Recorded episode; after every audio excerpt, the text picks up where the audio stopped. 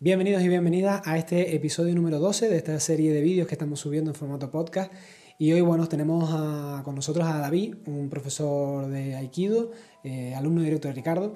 Y la verdad que muy guay este podcast porque para mí ha sido también nuevo tener una persona que no conozco tanto a nivel personal y poder hablar con, con, él de, de, artes marciales, un poco de la vida en torno a las artes marciales. Ha sido muy divertido. Hablamos, como digo, sobre todo de aikido, de artes marciales. Hablamos también bastante de parkour, una de sus grandes pasiones. Y también hablamos de literatura bastante, así que les invito a quedarse hasta el final del vídeo porque eh, nos recomienda varios libros muy interesantes para poder entender la, cultura y la historia japonesa.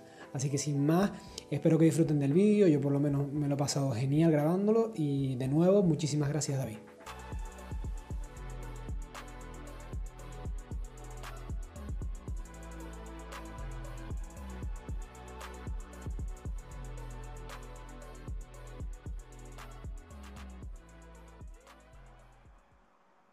Buenos días David, ¿qué tal? ¿Cómo estás?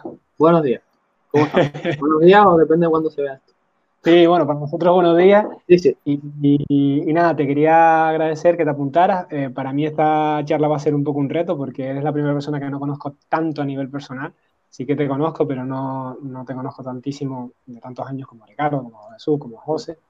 Y vamos a ver, espero que, que, espero que me salga bien porque sí que va a ser un poco más reto para mí y que estés tú a gusto conmigo aquí. Eh, para los que no te conozcan un poco, David, pues simplemente tú eres un practicante de toda la vida, de toda la vida, cuando digo toda la vida, ahora tú un poco hablarás de, y siempre me gusta que la persona con la que hable me comente su experiencia, ¿no? A través de, las artes marciales. Pero bueno, para que el que nos escuche es un practicante desde niño hasta adulto, hasta el día de hoy de Aikido, ¿no? Y lo que es lo que más te dedica. Evidentemente, como casi cualquier persona que ha entrenado durante tantos años, has hecho otras cosas, y ya hablaremos de ellas, pero vamos, que por lo que yo veo de ti, por lo que tú mismo te defines, ¿no? Aikidoka de, de, corazón y, ahora mismo incluso profesor de Aikido. Entonces, pues bueno, me gustaría un poco que tú desarrollaras tu propio camino, también yo para escucharlo, porque como digo, como no nos conocemos tanto a nivel personal, pues a mí también me interesa un poco conocer tu, historia personal y alguna pregunta haré en medio, alguna interrupción te haré, así que me disculpo ya de antemano. bueno, pues yo empecé, sí, de pequeñito, eh, pero empecé yo con el karate. Claro, yo empecé, cuando yo empecé no había, no había tanta diferencia, no había tanta variedad. Y empecé con el karate porque era lo que había allí y no me gustaba el fútbol, ni el baloncesto, ni nada de eso. Aparte, en mi casa había siempre cierta tradición marcial. Y claro, yo empecé con el karate y, y no me llenaba mucho porque yo, yo siempre lo concebía como algo de defensa personal o para aprender, una, una cosa que hay que aprender y hay que tener como disciplina. Pero claro, donde yo entrenaba era todo muy enfocado al, a la competición, era catas, catas y catas, pero catas enfocados a, a, competiciones. No era cata por el, por entender conceptos y demás, era el cata y punto. Eh, comité también hacíamos, no era tanto, pero hacíamos comité. Y claro, a mí no me llenaba mucho y yo iba, digo, bueno, me gusta, yo qué sé, cuando aquello era todo muy, ah, bueno, eh, a ver si hay clases en las que damos puñetazos y patadas y no estamos todo el rato haciendo defensas, por ejemplo. Pero bueno, era también, eso ahora mismo yo lo toleraría, pero cuando aquello era como, bueno, con un niño. Y vamos, dejé el karate básicamente por, por no, me, no me llevaba bien con el profesor en el sentido de que no, no, no conectaba, no conectaba con ellos y ya después... Yo perdona, que te interrumpa, David. Yo, curiosamente, yo creo que además mucha gente se va a sentir identificada con esto porque yo, yo empecé con el taekwondo y siempre digo que empecé con el taekwondo, pero esto es un poco mentira, entre comillas, mentira. Mm. Y es por simplificar, porque yo realmente donde empecé fue en karate. Yo estuve, eh, yo empecé de taekwondo en primero de primaria, pero yo estuve los dos años anteriores, lo que antiguamente era parvulito, que ahora se llama infantil. Mm. Eh, yo estuve en karate. No me acuerdo mucho, porque la verdad que yo no tengo esa memoria tan... Los, primeros años de colegio yo no los recuerdo muy bien, tengo así como flashes. Y tengo flashes de estar en karate, pero hasta la profesora, que sé que era una mujer, pero la tengo como muy idealizada, una mujer muy alta, con el pelo rizado muy grande, pero ni me acuerdo cómo se llamaba. Y mi madre sí que, evidentemente se acuerda de aquella época, sí que decía que yo me aburría porque lo único que hacíamos era jugar a la pelota. Y yo creo que muchas personas eh, han tenido esa experiencia similar a la nuestra en artes marciales al principio. No por karate, digo, decimos karate porque tú, ¿cuántos años tienes tú, David? 28. Más o menos las edades son similares en el sentido de que cuando tú eras pequeño lo que había era karate, judo y, y con suerte karate y judo, porque con mala suerte solo una o ninguna, sobre todo aquí en Tenerife, ¿no? Entonces, eh, mucha gente accedió como primer arte marcial a esas dos, o a la tercera que llegó un poquito más después, de nueva ola, el taekwondo. Mm. Y, si no compaginabas con el profesor o con la profesora, mucha gente lo dejó en el sentido de, esto no es para mí. Y yo creo que aquí voy a romper una lanza doble en el sentido de, es normal, ¿sabes? Porque cada profesor, cada profesora es un mundo. Y también que yo ahora que soy profesor de niños, dar clases masificadas no llegas a todo el mundo, no llegas a todo el mundo, hay gente que se te queda por el camino que a lo mejor les hubiera gustado la actividad, pero que no llegas. Y después que hay gente que no tiene nivel pedagógico ninguno, porque hay millones de profesores y profesoras que no saben dar clases de artes marciales. Entonces yo creo que esos son dos factores por los que un montón de gente empieza las artes marciales y no lo vuelve a tocar pensándose que no son para ellos o que no les gusta, cuando realmente lo único que han tenido es una pequeña introducción y a lo mejor es como si yo voy a jugar un partido de fútbol me parecen todos idiotas y el fútbol no me gusta. No, a lo mejor es que solo jugué con gente que no era de mi rollo o el entrenador no tal. Entonces, por un poco romper esa lanza, porque estabas hablando y es que me estaba sintiendo identificado y creo que mucha gente va a sentir eso. Entonces, que no se queden con esa única experiencia, incluso conmigo. ¿eh? Si vienes a mi clase y no te gusta, prueba con más gente, que será por estilo, será por gente entrando clases. Claro, eso, eso es lo que me pasó realmente. No, no culpé a las artes marciales. Dije, mira, pues el monitor, el, profesor, no Sí, pero eso es muy maduro por tu parte, porque un niño pequeño dice, ah, a la siguiente, ¿no? Es decir, me voy a otra cosa, ¿sabes? Que eso es raro en un niño tan pequeño. No, yo tenía claro que me gustaba el, el, mundo, lo que a lo mejor eso, pues en ese momento, pues no, no cuadró, pero un amigo de mi padre sí que le comentó, le dice, mira, están, ahora han empezado a dar clases aquí en, en ADG de, de Aikido y igual le gusta, no es tanto competición, no es tal. Y claro, mi padre, por ejemplo, sabía lo que era porque por Steven Seagal, de toda la vida. Y, yo sabía que era por Steven Seagal y dije, uh, que me van a estar a mí partiendo brazos. o, clavando cuchillo en el pecho. y yo fui, y no, a ver, todo lo contrario, fui, me encontré que era me encontré muy cómodo, siempre fui el niño de la clase, porque no hubo niños hasta que yo a lo mejor no llevaba seis años, o sea, no empezó a haber gente de mi edad, era todo adulto siempre sea, que tú te metiste en la clase, te metieron en la clase de adultos y un poco escapaste. Porque no había niños. O sea, me metieron en la clase directamente porque era lo único que había. Y en ese momento grupos no había, era en un gimnasio privado, entonces era lo que había de, de Aikido. Y yo empecé entrenando con adultos, entonces hasta ya un poco más mayor no tuve esa, esa sensación, o sea, esa sensación no, ese ambiente Infantil no lo tuve prácticamente en ningún momento porque era ir a clase, era bastante serio el tema. No había mucho vacilón, era, no había juegos, jugar no jugábamos porque por un niño vas a estar jugando todos los adultos. Entonces, siempre lo tuve desde un punto de vista un poco más serio al principio. Luego ya, pues, ya conoces más, do, más doyos, gente más de tu edad, entonces ves otro ambiente, pero la base siempre fue un poco más seria. Como, como, porque yo, por ejemplo, sí es verdad que yo, yo doy juego, eh, no todos los días, pero sí que a veces jugamos en los calentamientos, en, las casas de los adultos, me refiero. Mm. Pero ¿y cómo aguantaste tú? Eh, lo digo porque cuando a mí me tocaba entrenar con los adultos, que entre cuando no había muchos adultos, para mí un adulto era una persona de 20 años.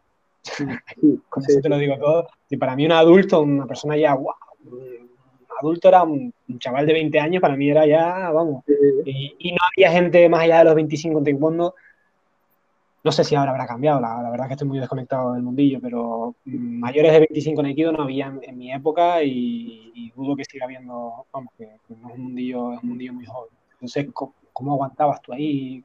Porque, yo te digo, entrenar con a lo mejor, yo me acuerdo de pegarme, vale que el Aikido no tiene ese rollo de competición, pero aún así, una proyección que te haga una, una persona que te saca 40 kilos, yo me acuerdo que yo me pegaba con un pibe de a lo mejor de 18, teniendo yo 12, y la patada aquella, yo decía, eh, tierra trágame, porque es que esto parece que me viene el Monte Everest encima, ¿sabes lo que te digo? yo, pues yo creo que conmigo entrenaban cómo ser suave y yo, con, ellos, y yo con ellos entrenaba cómo, cómo aguantar cosas.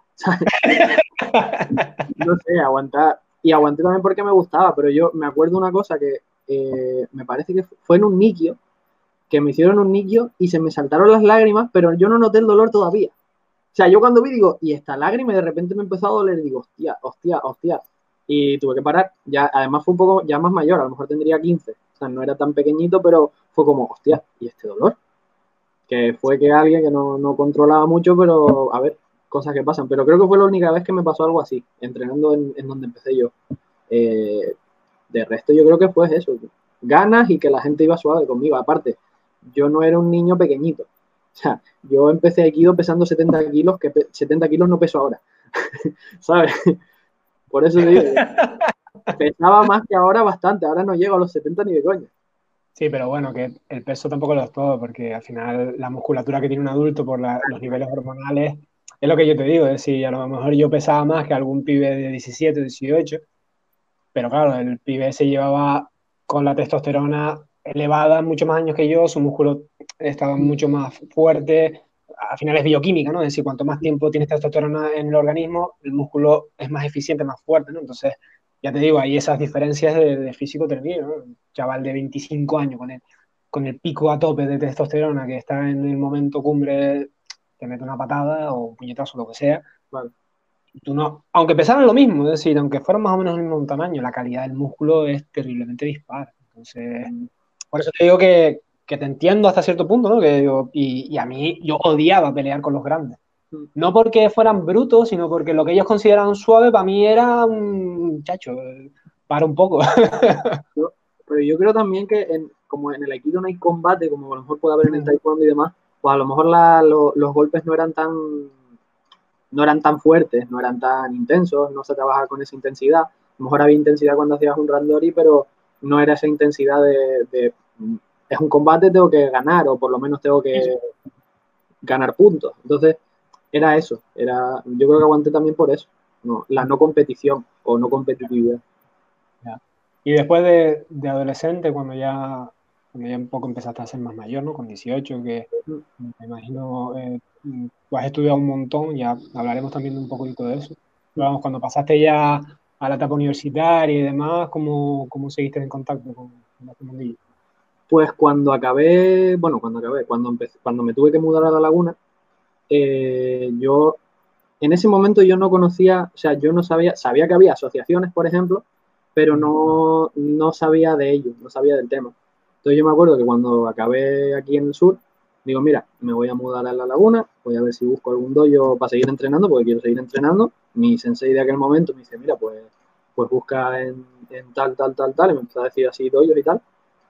Y claro, yo fui allí, eh, empecé a mirar dojos y tal, pero en ese momento económicamente no, no podía. Y dije, bueno, eh, vamos a ver, a ver qué encuentro y si no, pues mira, me pongo a entrenar yo solo y lo que pueda. ¿Qué pasó? Que vi que. Mm, vale, me sale una. Vale, ya. Me salió un aviso del, micrófono o algo. Vale. Se me oye, ¿no? Sí, se te oye perfecto. El que yo más preocupado estoy yo porque en la calle alguien se ha puesto a reparar algo. No sé si se está escuchando. ¿No? Perfecto. Y, el tema es que, claro, vi que en la universidad, en el servicio de deportes, daban Aikido. Y dije, mm. hostia. Y vi que estaba muy, muy, muy barato, digo, adaptado para, para los estudiantes. Y digo, hostia.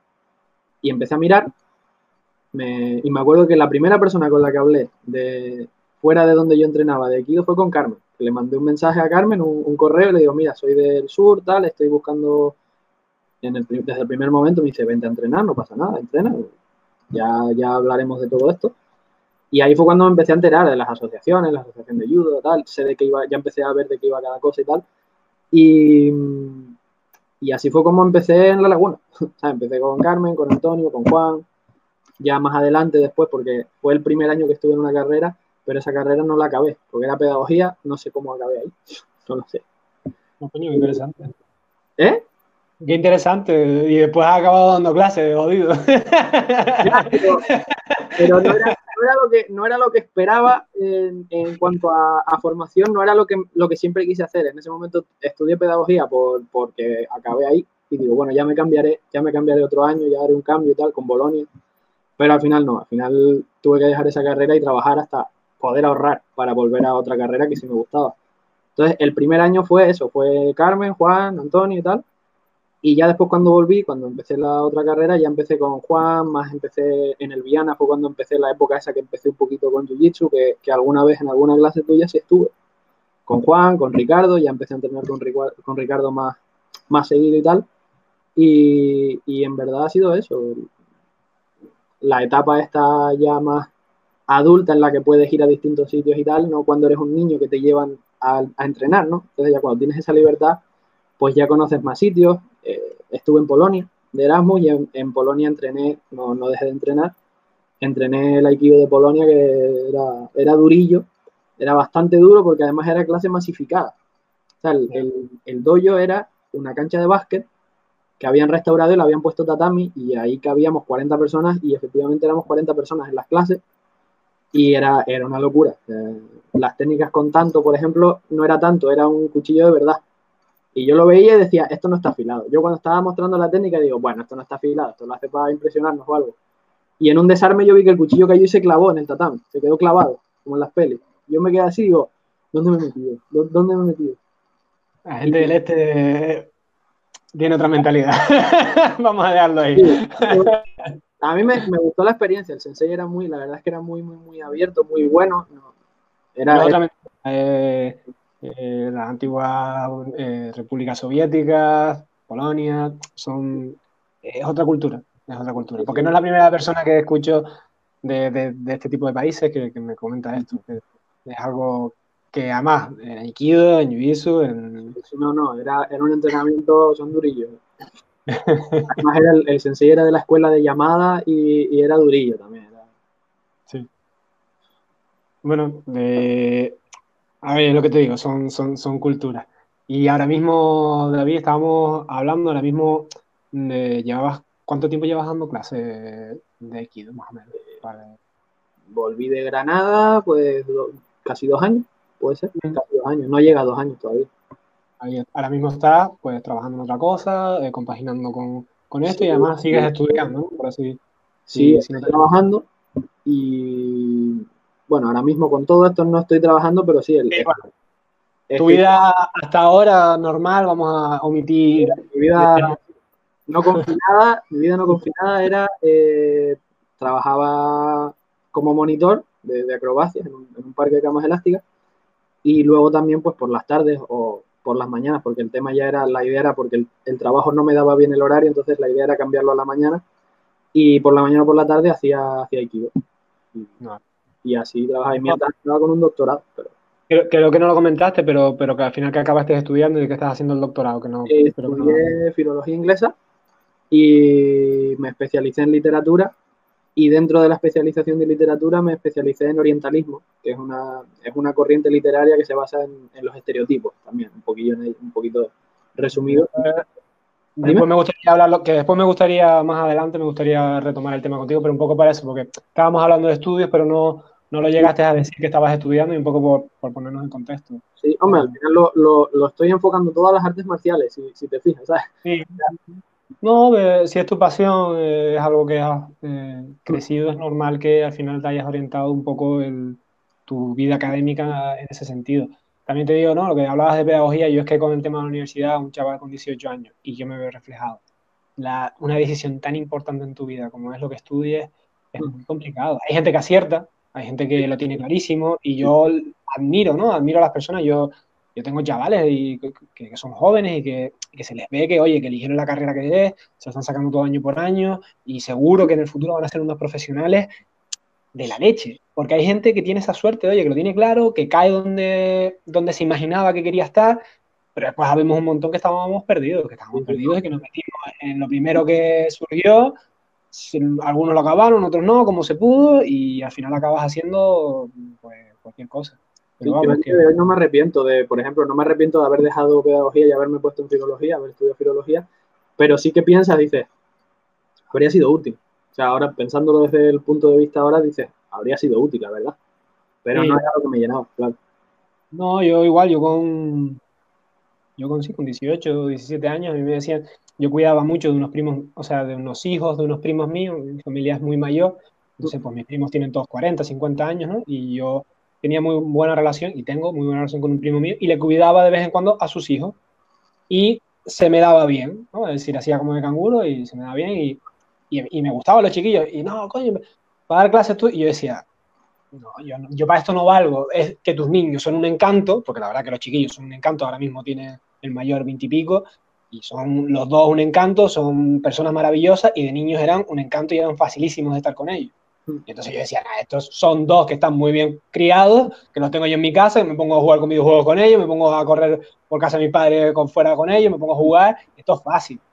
Y yo no me veía hasta que no me vi con 30 o 20 chiquillos en una clase y yo negué siempre que, que, diera clases. Yo no me veía como profesor y, y al final me equivoqué, me equivoqué mucho, me equivoqué muchísimo. o sea, por suerte. Sí, sí. Sí, sí. Entonces me gustaría un poco, eh, David, un poco hablar contigo. La verdad que hemos, en estas charlas, ha coincidido que las tres personas con las que hemos hablado, en Nexo de Unión es el Aikido, y aunque yo no doy clase de Aikido ni, ni, ya practico, pero bueno, eh, y, ni el equipo al que al final esos, estos vídeos un poco están dirigidos, dirigidos perdón, a mí aprender, a aprender pues, la conversación ¿no? de, la persona con la que estoy hablando y, y, también que mi equipo aprenda ¿no? de la persona que invito. Entonces, aunque no, aunque mi equipo no practique Aikido, siempre les intento inculcar que, oye, que escuchen otras artes marciales, aunque no les guste, aunque no la vayan a practicar, pero simplemente miren, escuchen, aprendan, un poco por eso, ¿no? Por, por crecer eh, personalmente. Y me gustaría un poco hablar contigo de, de, Aikido, pero no, no que nos expliques qué es el Aikido, no, no, no entrar ahí, sino tu visión del Aikido, sobre todo, David, de tu presente, de lo que tú sientes hoy en día con el Aikido y de tu futuro personal, es decir, a dónde quieres tú llegar, ¿O a dónde crees tú que debería llegar el Aikido? ¿Cómo van a ser estos años que vienen para, para el Aikido? Es decir, tu opinión, no, no, no me, interesa, me, interesa tu opinión con el Aikido. Hmm. Pues, hombre, yo creo que lo lógico, lo natural en el Aikido es que vaya cambiando con el paso de, de los años y demás. Esto al principio, el Aikido al principio era una cosa que el fundador con sus vivencias la fue modificando y al final se convirtió en otra. Eh, ¿Ha afectado el entorno? ¿Afectó que hubiera época de guerras y entre guerras y luego otra guerra? Claro que ha afectado, obviamente. Ahora no tenemos esa, esas épocas tan, digamos, de tanto conflicto. Ahora estamos en un estado de paz. Vale, eh, yo creo que afecta mucho en el aikido de ahora que no sea tan marcial, por ejemplo, en algunos sitios. Que, que muy poco, que muchos hayan descuidado el, el presente, lo hayan descuidado y se haya convertido en una cosa meramente estética para mí.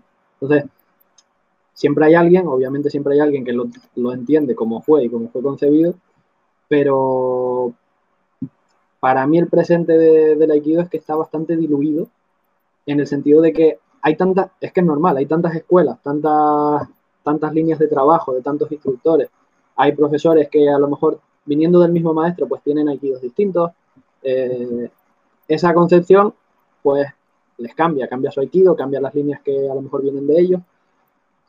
Entonces yo lo veo como algo, yo diría, la palabra la diría diluido, o sea, que no en, no en un sentido malo, o sea, que, cada uno tiene su, su, interpretación como debería ser y, tienen que, y hay que evolucionarlo de cierta forma, pero sí que es verdad que lo veo, no tiene, algunos veo que no tienen una idea clara, en el sentido de, y es normal, la gente, por ejemplo, que no practica Aikido, a lo mejor tiene la idea que es global en el Aikido, que es el de las exhibiciones, las proyecciones, el U que se deja, se deja, pero también se deja porque tiene que prevenir lesiones. Pero yo creo que, por ejemplo, para mí, lo, más difícil del Aikido, porque yo creo que un arte marcial, creo, tiene que ser difícil. Y cuanto más difícil, mejor, porque te llevaría toda la vida practicarlo. Si, estamos en un arte marcial en el que ya dominas todo, que para, creo que es imposible, en el que dominas todo, pues ya, ¿qué, qué sentido tiene? O sea, que ¿qué mejora? Entonces yo creo que un arte marcial tiene que ser difícil para que tú siempre estés aprendiendo. ¿Qué pasa? Que el aikido tiene una dificultad que a lo mejor otras artes marciales tienen, pero que otras no la tienen porque tienen una, una intención muy clara. Pero el aikido tiene la dificultad de que hay que aprender a extrapolar. Tiene conceptos que a lo mejor tú lo ves, tú ves un concepto, que una técnica que se hace de tal forma porque de generaciones se ha hecho de tal forma y es así, y mucha gente la ve y dice, esto no sirve, eh, esto no sirve en la calle. Claro, no sirve la técnica tal cual la estás haciendo, pero luego hay unos conceptos detrás, metidos, conceptos universales que a lo mejor incluso sirven en otras artes marciales. O sea, yo, yo he flipado con conceptos del aikido que he intentado aplicar haciendo jiu-jitsu brasileño y he flipado. O sea, he flipado de decir, pero, pero ¿y esto? Pero claro, es el concepto, ya, no es, ya ni siquiera es el aikido, es el concepto global que, que se aprende detrás del aikido.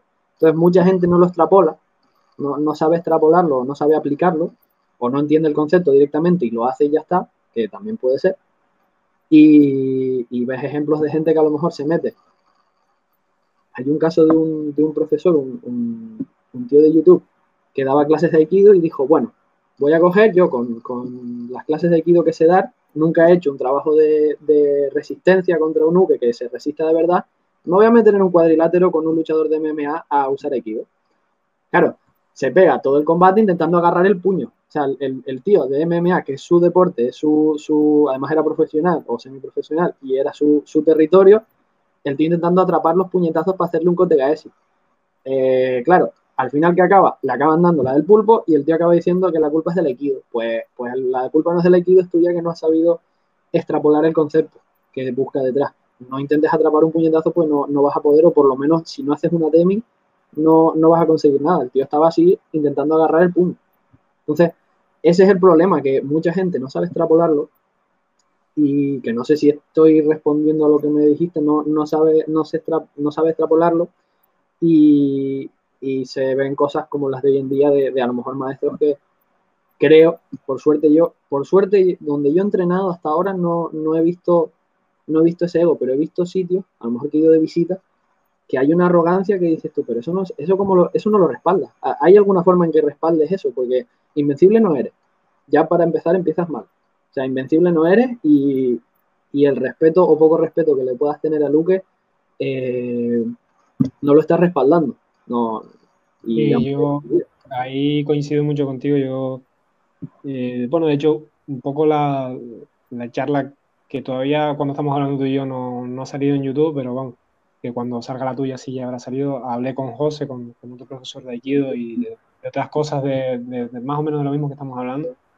Y sí que yo, personalmente, igual que tú, los profesores que tuve de, de Aikido, nunca nunca me dijeron, bueno, con esto le matas a alguien o con esto, con solo con esto ya puedes partirte la cara con quien quieras, ni mucho menos. No, nunca se fue por ahí, nunca entendí yo el aikido por ahí tampoco.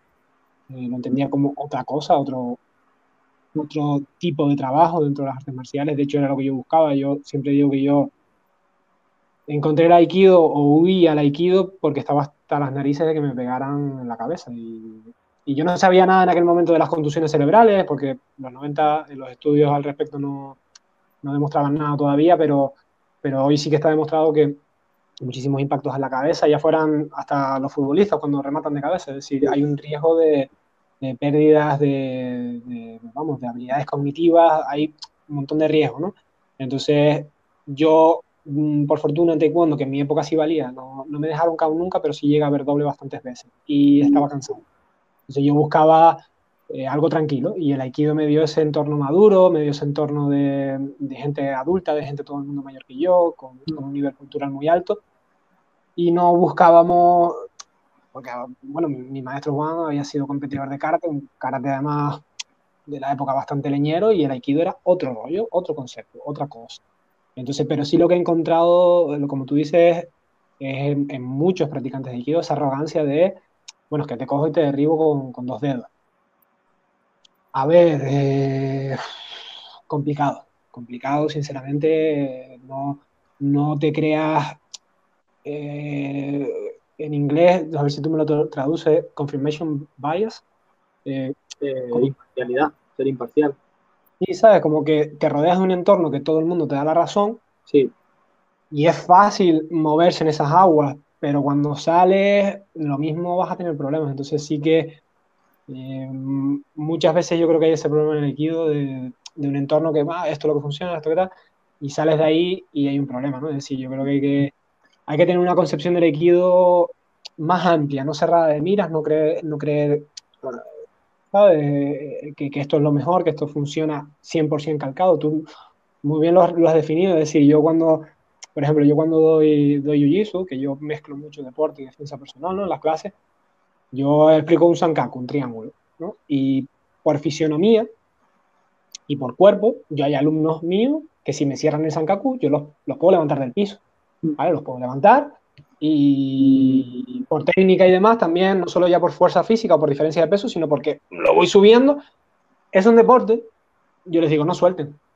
Es decir, depende, ¿no? Es decir, en deporte, a ver, yo siendo sincero siempre les digo, suelten siempre, tanto en deporte como en defensa personal, ¿vale? Si se están jugando un mundial, no suelten, pero bueno, no nos jugamos un mundial, no suelten el Sankaku. ¿Por qué? Porque las normas los protegen. Porque en el 99% de las normas, si tú elevas a alguien, bueno, si estás en un Sankaku, tú lo elevas, tú no puedes dejarlo caer. Y si lo dejas caer, porque te tropiezas, porque te cansas o porque lo haces adrede de mala leche, te descalifican. Te descalifican, es decir, ganas la lucha automáticamente. El problema es lo que yo les digo, que a lo mejor ganas esa lucha, pero te revienta, te, te fisura una costilla y no puedes seguir compitiendo. Entonces de nada te sirve. Por eso digo que incluso en competición suelten, porque como te eleve y te tire y lo descalifiquen, como te fisura a ti la costilla, tú no vas a poder seguir compitiendo. Entonces, no tiene sentido ni siquiera dentro del deporte, decir, protégete. Pero es que en la calle, sí, si pillas a alguien en un triángulo, lo dejas inconsciente y te puedes ir, pero si es dos veces más grande que tú y se levanta, como te mete una estallada contra el piso, ya no te vas a fisurar una costilla, es que te vas a dejar inconsciente. Entonces, entendiendo que el Sankaku es una de las estrangulaciones más poderosas que podemos hacer, porque es las piernas contra el cuello, es decir, normalmente gana las piernas, la diferencia de peso es la que hay, es la que existe, y en la calle puedes verte en una situación con alguien 20 o 30 kilos más grande, entonces que te pueda coger en peso y estallarte contra el piso. Entonces, podríamos decir, no, el Sankaku es lo mejor que hay, sí, pero eh, hay pesos, hay circunstancias, la, solidez del suelo, es decir, no es lo mismo que yo te estalle contra un tatami blandito que yo te estalle contra el pavimento de la calle, porque no es lo mismo. Y en el tatami estás tú y el, y el contrincante, en la calle estás tú, el tío, y no sabes si hay alguien por ahí, algún colega de nota o... familiar, eh, alguien que se mete... Alguien que a lo mejor está ahí separando, pero dice, oh, están pegando a mi amigo, me meto un policía que viene y no lo ves que es policía y le, le suelta una hostia al policía, es que esas cosas pasan, es que esas cosas pasan, entonces hay que ser un poco, hay que dar un, un, conjunto, ¿no? Es decir, no, no, puedes estar en tu mundo pequeñito y entender, ¿no? Es decir, eh, por eso también yo a mí me gusta que, que, los chicos y las chicas vean distintos sistemas de competición. ¿Por qué? Porque muchas veces eh, la persona que solo está acostumbrada a entrenar en un sistema, en unas reglas, se cree el rey del mambo. Por ejemplo, me pongo a mi ejemplo por no criticar a nadie, decir yo, taekwondo, jaja, más o menos se te da, ¿no? La primera vez que me sueltan un puñetazo en la cara, porque se puede, porque cambio yo de contexto de reglas, me voy a otra disciplina donde se puede pegar en la cara y se pega con contacto, vamos, la cara me la inflaron. Porque yo estaba en un, en un mundo donde la cara no me la podían inflar, no porque no pudieran, sino porque las reglas no lo permitían. Si yo salto a otro mundo, donde se puede y no estoy acostumbrado, me inflan la cara. Y fue lo que me pasó. Entonces yo decía, contra, no sé nada, y, fue un choque de realidad. Yo ya, con esa arrogancia de la adolescencia, tú dices, vamos, yo ya, pum, pum, acabó. No, ¿Y esto ahora? Claro, entonces en el Aikido, como en todo, aunque no hay competición, hay unas reglas y hay un contexto. Entonces hay que entender que la habilidad que tú tengas dentro del aikido, igual que dentro del jiu-jitsu, igual que dentro del boxeo, igual que dentro de todos los deportes de contacto y de todas las artes marciales, es dentro de un contexto. Es decir, cuantos más contextos toques, más hábil vas a ser, más te vas a curtir, más vas a entender, porque lo mismo, es decir, judokas que un nivel arriba, boom, boom, lo pones en el suelo y ya están mirando al árbitro para que los levanten. no, no, no, seguimos aquí abajo. Y no se sabe mover. Judokas nuevos, porque judokas de la vieja escuela sí que tenían más conceptos de, de en judo, ¿no? De judo eh, juvenil o judo en el suelo. Pero vamos, eh, esa un poco es, mi, concepto. Yo, ¿Y tú qué ves? O sea, ¿a dónde quieres ir tú, ¿no? Con el Aikido, ¿qué te gustaría?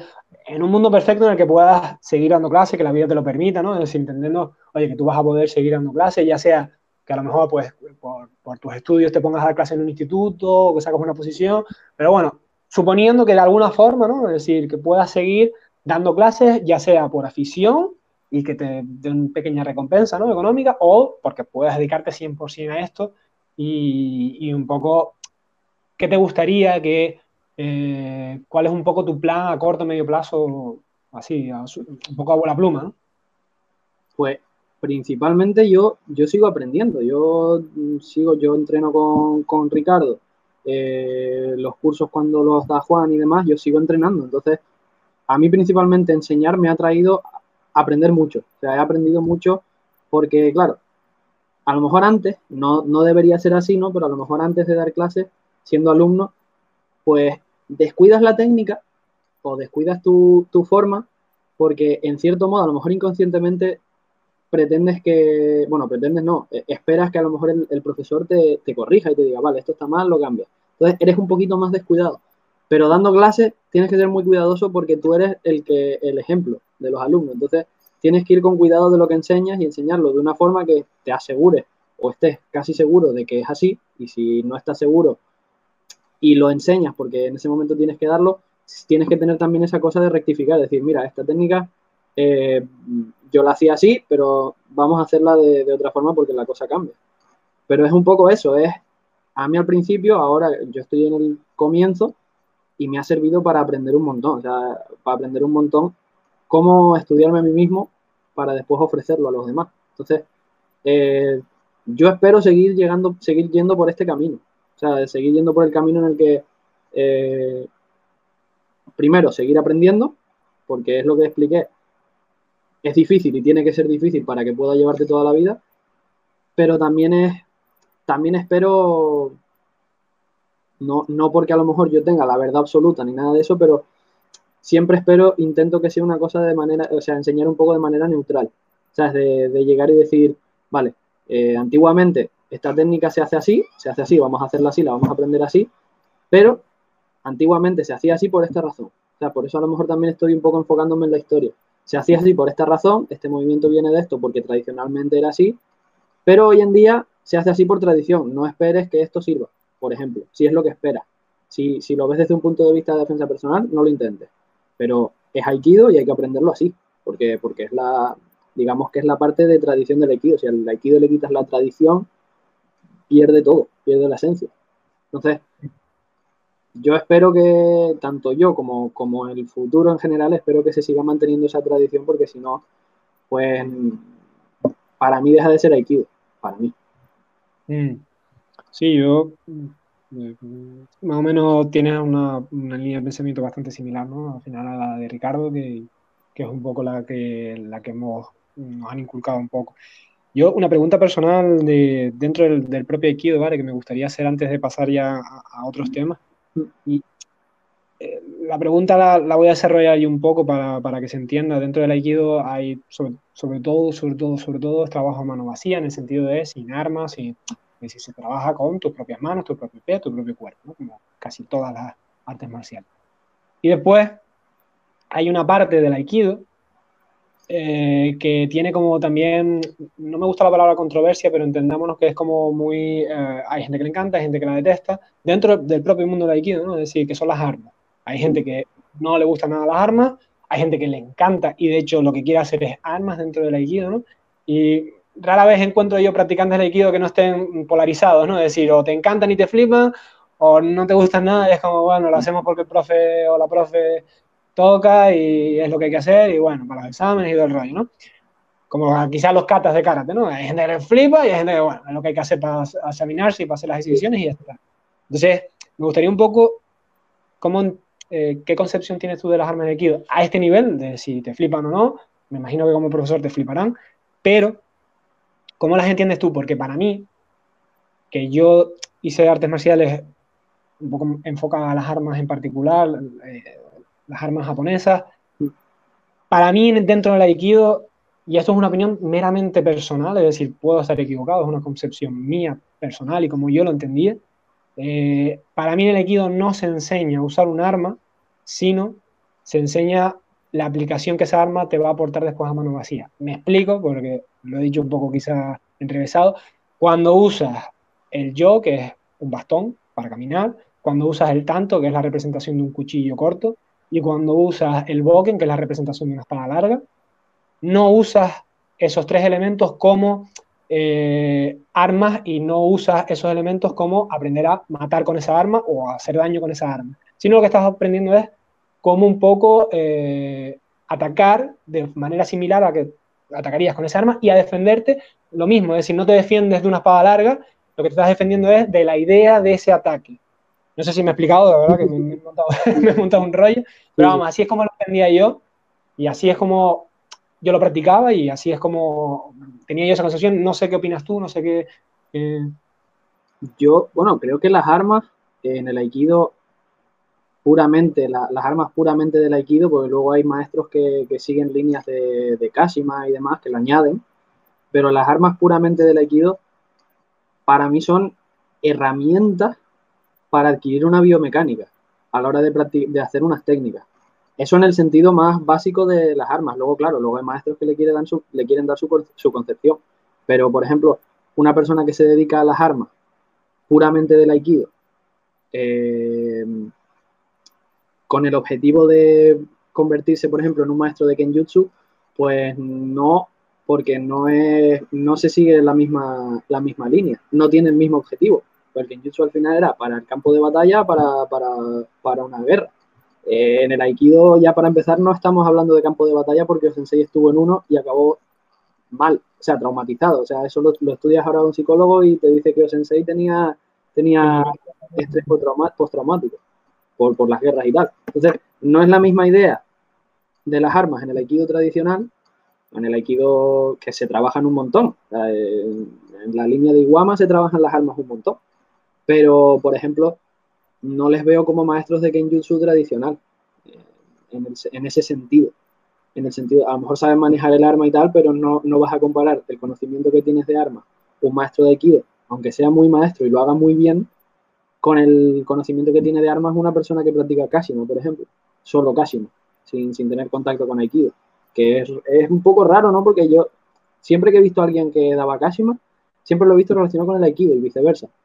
Es un poco raro, ¿no? Pero o eh, yo qué sé, Yagyu Ryu de, de, Kenjutsu. Entonces, esas cosas, por ejemplo, no son más enfocadas a una cosa, a un, concepto, a la lucha, al, combate, que ya hoy en día está obsoleto porque quién va con una katana por la calle, ¿no? Pero, pero tiene una idea, un concepto, y el aikido, las armas, eh, para mí es eso, es, se utilizan para conseguir una biomecánica.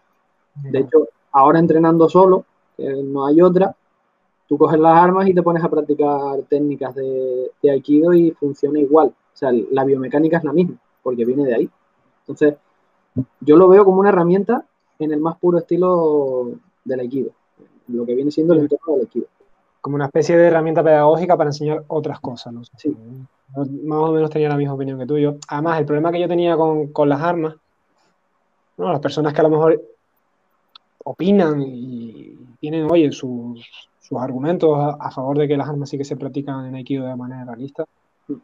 Para mí el problema también es, ¿cómo decir?, demostrativo científicamente, en el sentido de, a ver, pegarte con un palo se puede demostrar científicamente. Por desgracia vivimos en un mundo que cada vez, como tú bien decías, es más pacífico, pero agresiones con objetos contundentes hay todos los días en todas partes del mundo. Entonces lo puedes estudiar desde un punto de vista científico de eh, lesiones más comunes cuando se te golpean con un objeto contundente, muertes más comunes cuando te golpean con un objeto contundente, errores a la hora de defender a raíz de esas heridas, ¿no? Es decir, a raíz de un análisis eh, forense que te diga, ¿no? Es decir, oye, pues si te golpean en el, lateral de la cabeza con un objeto contundente, lo más probable es que se te fracture el cráneo y te mueras.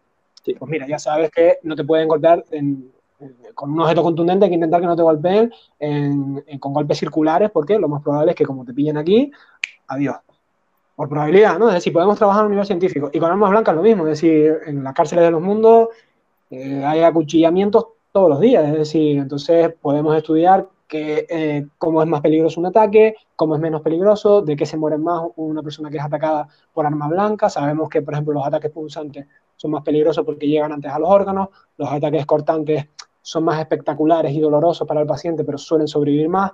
Entonces, hay una base científica sobre la que se puede trabajar. Pero con una espada larga, y lo dice alguien que, ha entrenado bastante y, que le ha dedicado bastante tiempo a ello, con una espada larga es un problema más filosófico que científico, porque no hay, es decir, hay algún loco que coge una espada larga hoy en día y va a robar un banco o va a, a intentar hacer alguna, alguna locura. Sí, los hay. Pero no hay nadie ya que le responda es decir, si viene un loco con, una espada larga, lo más normal es que la fuerza del cuerpo de seguridad Estado le disparen, ¿no? O intentan reducirlo en la medida de sus capacidades, ¿no? Pero no van a sacar otra espada. Entonces, lo que yo voy es que las, muchas veces cuando yo veía Aikido, veía discusiones efímeras, en el sentido de, no, porque esto es así, ¿y tú qué sabes? ¿Y, qué vas a saber en un futuro también, sabes? Es decir, ¿tú qué sabes de lo que ocurre cuando eh, te pinchas? Es decir, hay relatos históricos, es verdad. Japón tiene una historia bastante documentada, pero el problema con Japón es que, sobre todo cuanto más para atrás te vas, más se mezcla el folclore y la leyenda con los factores históricos. Entonces es muy difícil saber eh, discernir entre leyenda y realidad en casi cualquier cultura, pero es que el problema es que como la, cultura japonesa estuvo muy cerrada, pues más difícil es saber porque no puedes hacer referencia, por ejemplo, pues China y Corea, se pueden, tú puedes leer un tratado coreano y un tratado chino del mismo año y decir, vale, se contradicen aquí, aquí y aquí, y más o menos de ahí intentar extrapolar algo, la verdad. Pero en Japón eran todos fuentes japonesas, mm, y excepto cuando venía alguno a invadirlo y salían chascados normalmente, entonces es muy difícil discernir. Y es verdad que en los 60, los 50, los 70 hubo algunos duelos documentados ilegales, eh, temas de mafia, temas de, bueno, de, ese orgullo, esos mm, rollos familiares, sobre todo muy vinculados al sector de la criminalidad, pero lo mismo, es decir, eh, lo que ocurrió en los 60, mm, no hay vídeos, no hay fotos, y, y, lo mismo, es decir, hasta qué punto, cuántos duelos ilegales hubo en los 60, tres, cuatro, no lo sabemos. Es decir, hay mucha leyenda también en torno a esas peleas de, no solo la mafia japonesa, sino de clanes familiares entre sí que quedaban a puerta cerrada y hacían duelos. Entonces, lo que me pasa con, sobre todo con el Boken, con el trabajo del Boken en el hay mucha especulación, pero realmente a mí, a mí me acuerdo siempre de una anécdota, yo me encanta El Señor de los Anillos, sobre los libros y la película, y hay una anécdota de, la persona que hace de, Saruman, del actor, que que, fue excombatiente de la Segunda Guerra Mundial. Y cuando a Saruman lo apuñalan, pues Peter Jackson, ¿no? el director de la película, está diciendo, no, porque tú tienes... Y entonces el actor se le queda así serio mirando y dice, no, eso no es así. Y se queda así Peter Jackson y dice, no, pero ¿a qué te refieres? Dice, no, no, cuando te apuñalan no haces ese, no haces ese gesto, lo que haces es como intentas coger aire y no puedes el actor había sido de las fuerzas especiales de, del SARS, de las fuerzas especiales británicas. Es un ser, ¿no? ¿Eh? Es un, es un ser británico, es un caballero condecorado. Sí, sí, sí. Está condecorado y, y, fue de las fuerzas especiales que lo que se dedicaban era a ir tras las líneas enemigas e intentar matar oficiales vestidos de civiles y cosas así. Entonces, probablemente el actor mató a alguien. Y son esas vivencias que tú dices, vale, si te callas la boca, y como él diga, ¿no? Entonces, no tenemos, es decir, eso por desgracia, está la prueba científica porque es una persona que por desgracia en tiempos de guerra se vio forzada y obligada a realizar esos, esos actos que, en tiempos de guerra es un crimen. Entonces, no tenemos lo mismo en, en, cultura japonesa. Japón fue ocupado por Estados Unidos y ahí se dijo, aquí no hay artes marciales porque ustedes están todos locos y como, como los dejemos, se les va la olla otra vez y esto no hay manera de controlarlo. Sí, sí, sí. Eh, que creo que mucha gente no tiene muchas veces esa idea romantizada, ¿no? De las armas, de, ya no solo en Aikido, eh, cuidado, no solo Aikido, ¿no? Cualquier eh, arte marcial que un poco entrene que, con armas japonesas y no japonesas, queda muy atrás en el tiempo y habría que ver realmente cómo funcionaba aquello de verdad. ¿vale? No, hay, hay un, de hecho hay un tío al que sigo bastante, Hunter Armstrong se llama, es oplólogo. Él, eh, trabaja la oplología, que al final es el, estudio del ser humano en el campo de batalla, de cómo se comporta y, o en el campo de batalla o en situaciones de caza, por ejemplo, en la caza también lo estudia. Y él habla, fue, él fue, fue judoka y creo que también él es instructor de, de bueno, de un, estilo de, de, kenjutsu de estos tradicionales. Y él fue contratado para los, los SEALs americanos como instructor de táctica, táctica de combate, táctica de guerra. Y en un curso, él lo explicaba, explicaba además, lo explicaba muy bien porque siempre era como, no, y, estamos haciendo, tú ves, el, curso está por internet, y si estamos haciendo esto, pues me tiro al suelo, el, otro dice, pues me tiro al suelo intento hacer tal, dice el tío, tirarse al suelo en el campo de batalla es un, es un suicidio. Por eso no hay estilos tradicionales de Jiu-Jitsu, tradicionales, tradicionales, no deportivos, en los que se trabaje o por lo menos se trabaje en profundidad el suelo. Entonces, si tú tiras al, suelo en el campo de batalla, estás muerto. Y no, pero es que tal, dice, era así, en el campo de batalla era así, tú después puedes darle la deportividad que quieras o, o la utilidad, porque a ver, puede ser que te caigas y ahí puedes intentar escapar, pero por lo general una persona en el suelo ya estaba considerada muerta históricamente, además. O sea, en, tratados históricos se, se, habla, el que cae al suelo, no le ayudes, porque puedes ir tú también al suelo, o te pueden matar a ti mientras le ayudas.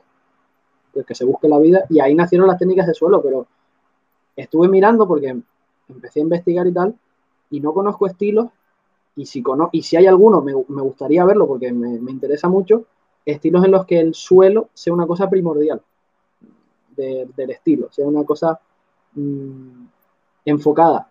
Lo que yo he visto todo es intentar acabar arriba para sacar el arma secundaria, incluso en guerras modernas, ¿no? Es decir, normalmente casi todos los soldados llevaban un arma corta. En la historia siempre se ha llevado un arma corta que se usaba no solo para luchar, sino también para cocinar, para para afilar un palo, lo que fuera, ¿no? Es decir, se llevaba, en la antigüedad se llevaba mucho un cuchillo encima, siempre, y de hecho, si conoces a gente de campo, de campo de verdad, siempre van con un cuchillito porque, vamos, es, es útil en el campo, a ver lo que hay. Entonces, todo soldado normalmente llevaba un arma corta y lo que mucho se promovía era eso, intentar estar arriba para poder apuñalar al oponente ayudándote de tu peso corporal y de la gravedad. Eso era lo que más había, ya fuera en plan a fuerza bruta, cuando ¿no? se agarraban las muñecas y ayudándote de tu peso corporal, de tu fuerza muscular y de la propia gravedad, clavarle el cuchillo o por velocidad, clavarle un par de, puñaladas en los huecos de la armadura, dependiendo del contexto histórico. Pero eso es lo que más hay. Hay, hay escuelas eh, japonesas que lo trabajan con la armadura, con el yoroi, ¿no? Con, la armadura tradicional japonesa y van buscando sus huecos, ¿no? la axila, eh, la ingle, la garganta, ¿no? donde no se podía o no había eh, protección. Pero vamos, más allá de eso, no, lo que tú dices, también por la configuración de la batalla es multitud contra multitud. Tú si, claro, por desgracia en conciertos, ¿no? Que se, la, gente, se, cuando hay algún salida de emergencia que se colapse, se cae gente, eso es una, por la propia masificación, ¿no? Eh, eh, igual que una vez hablaba con un alumno de las batallas griegas, todo esto, ahí no había marcialidad, ahí no había nada, eso era un tumulto y acuchillándose por los huecos y, y sálvese quien pueda, era una melee de rugby, a lo mejor se parece más, a un campo de batalla medieval que, que, que, las artes marciales que practicamos hoy Y tampoco descartes que los propios soldados, con sus rentillas entre ellos, aprovecharon la situación para decir, ah, te apuñalo. Sí, sí, sí, sí. A oficiales, vamos, hay, hay documentados, vamos, hay crímenes de guerra documentados de eso, del oficial que era un, hablando claro, un cabrón, se le pone una puñaladita en el riñón cuando estaba pasando al lado y adiós. Muy bueno, después se ve el cadáver, claro, es imposible después demostrar quién hizo eso. Bueno, claro, tú ves el cadáver y a lo mejor ni lo, ni, lo estudias a nivel forense, sino que, bueno, un cadáver más. O si lo estudian, sí, tiene una puñalada en el riñón. ¿Y qué? ¿Y cómo demuestras quién fue? Entonces sí es complicado. Me gustaría pasar ahora a un tema más banal, que nos hemos ido. me gustaría un poco eh, hablar de salir ya, a veces me gusta salir y entrar de artes marciales en estas conversaciones. Me gustaría un poco hablar de, la propia plataforma en la que voy a subir el vídeo, porque para mí en este momento histórico que estamos viviendo, ¿no? en, este, en este parón, en esta cuarentena, ha sido no un descubrimiento, porque siempre he usado YouTube, me refiero a YouTube y me refiero en concreto al mundo digital. ¿no? Eh, y ya digo, no ha sido un descubrimiento a nivel personal, porque yo YouTube lo he usado muchísimo durante muchos años, pero para otras cosas. Yo con YouTube sigo canales de cocina, me encanta cocinar, eh, soy friki de la cocina y he aprendido mucho gracias a YouTube. Eh, sigo YouTube, eh, sigo a gente que recomienda libros, sigo a gente que para repasar, eh, yo hablo un poquito de italiano y para no perderlo sigo a, profesores. después sigo también gente de videojuegos, me gustan los videojuegos, entonces no puedo jugar tanto como antes, pero para estar informado de cuando salga algún juego que me guste de verdad, mm. saber cuándo sale, ¿no? Me gusta estar informado de, de la actualidad, pues sigo eh, ¿cómo, decirlo? ¿no? Cosas personales, ¿no? Cosas, intereses míos personales fuera de las artes marciales y nunca le di mucha bola a las artes marciales. No por desmerecerlo, porque la plataforma ya solo lo YouTube, hay gente que es 10.000 veces mejor que yo en todos los aspectos, sino porque, yo qué sé, me pego no 24 horas, pero casi pensando en artes marciales y llegar a mi casa y ponerme a ver YouTube, no sé qué, se me hacía pesado, se me hacía pesado y más allá de ver competiciones, ya fuera de UFC, de judo, de jiu-jitsu, de lo que sea, para aprender, ¿no? Porque a veces, oye, mira, aburrió esto, oye, vamos a verlo para analizarlo en clase, para saber, oye, qué error cometió, qué no tenemos que hacer, qué tenemos que hacer, ¿no? Pero más allá de eso, si algún alumno o alumno me decía, oye, yo soy de este canal, yo lo más que hacía como profesor era me, pásame el vídeo y yo te doy mi opinión personal. Mm. Oye, este chico o esta chica me encanta, pégate todos los vídeos. Yo lo que hacía era, pues veía un par de vídeos del canal y le daba eso, mi opinión personal. Oye, pues me encanta. Oye, me gusta normal o algo, yo creo que todavía no lo he dicho, pero si alguna vez veo cosas raras, pues sí le diré, mira, yo no te voy a decir que no lo veas porque eres, eh, tú ya eres adulto, pero a mí no me gusta, ¿vale? Entonces, porque esas otras, es decir, yo sí que recomiendo, oye, el que tenga interés, que investigue, que lea, que vea todo lo que pueda, eh, no solo en, YouTube, sino en Internet, leer lo que ustedes quieran.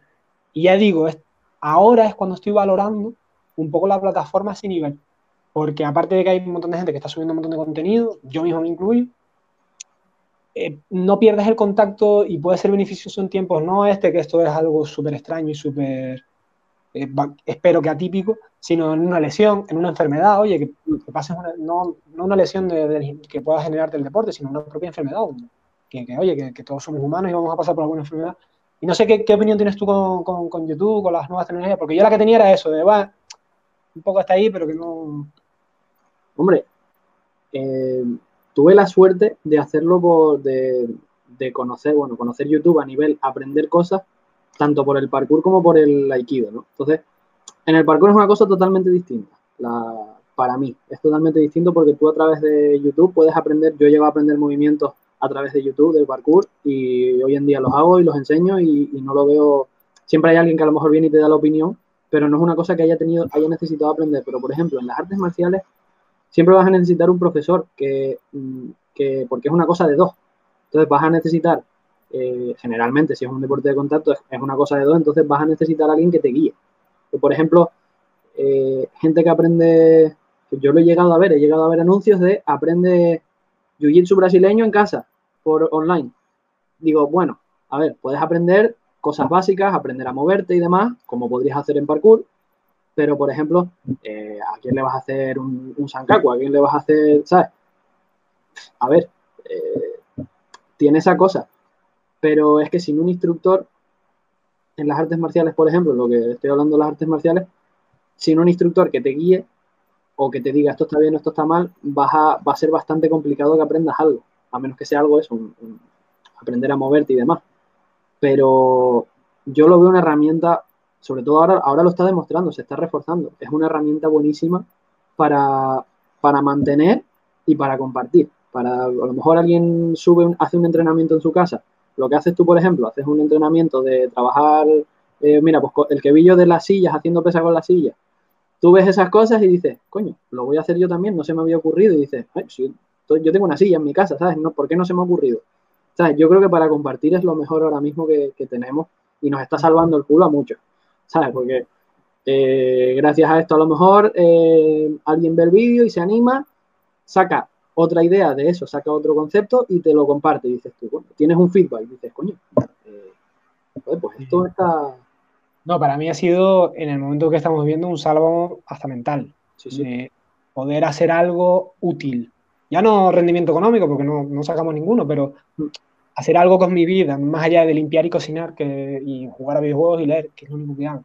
Entonces sí que a nivel mental me está ayudando mucho. Y es verdad que yo, ¿sabes cuál es el problema? Que yo tenía la misma percepción que tú, nunca nada sustituirá ¿no? a la experiencia real, a estar... y es verdad, es verdad. Pero yo creo que por culpa de esa, eh, ¿cómo decirlo? De esa mentalidad, no le daba el valor que tenía. Claro voy a intentar explicarlo, ¿no? Es decir, yo opino y opinaba igual que tú en el sentido de, a ver, venir a clase, o sea, y también es una suerte, ¿no? Porque hay tantísimos trabajos que, según la tecnología va avanzando, se van perdiendo, ¿no? Porque al final, oye, lo, pues ahora lo hace una inteligencia artificial, pues ahora lo hace un sistema automatizado. Nosotros en un trabajo que quieras que no, eh, es un trato humano, es, una, es un arte en el sentido de que hace falta, ¿no? Un tiempo, hace falta un proceso de aprendizaje, y lo que es la experiencia de estar en casa con compañeros y con un profesor o profesora, eso no tiene, no, no se puede sustituir por nada, ¿vale? Ahí no hay discusión. Pero la línea argumental me llevaba a mí a pensar que poco menos que YouTube no, no aportaba nada. Nada o un cero coma. ¿no? nunca le di el valor. Y ahora, después de que alumnos me hayan enviado canales que yo digo, pero es que este, esta persona es un genio. Es que esta persona Vale, nunca va a sustituir lo que yo pueda sacar si me voy a Canadá o a Estados Unidos o donde estén grabando eh, y entrenar con ellos uno, dos, tres o diez años. Nunca voy a poder sustituir. Pero como no voy a ir diez años a Canadá a entrenar con esa persona o diez años a Estados Unidos, lo que pueda sacar a distancia, yo creo que es más que ese cero coma que yo pensaba al principio. Claro, ¿vale? Lo veía como un rollo súper, eh, esto puedes aprender un, un 1%, un 0,5%, y ahora no, ahora digo, oye, mira, es que a lo mejor es un 10, a lo mejor es un 15, y a lo mejor me estoy equivocando y es más incluso, ¿no? Es decir, que, que, que, me, que me, ha sorprendido gratamente, ¿no? Que decir, oye, que es que tienes acceso a la persona que se quiera exponer, ¿no? Está claro que todo el mundo no quiere currar y montar vídeos, que, oye, es un trabajo.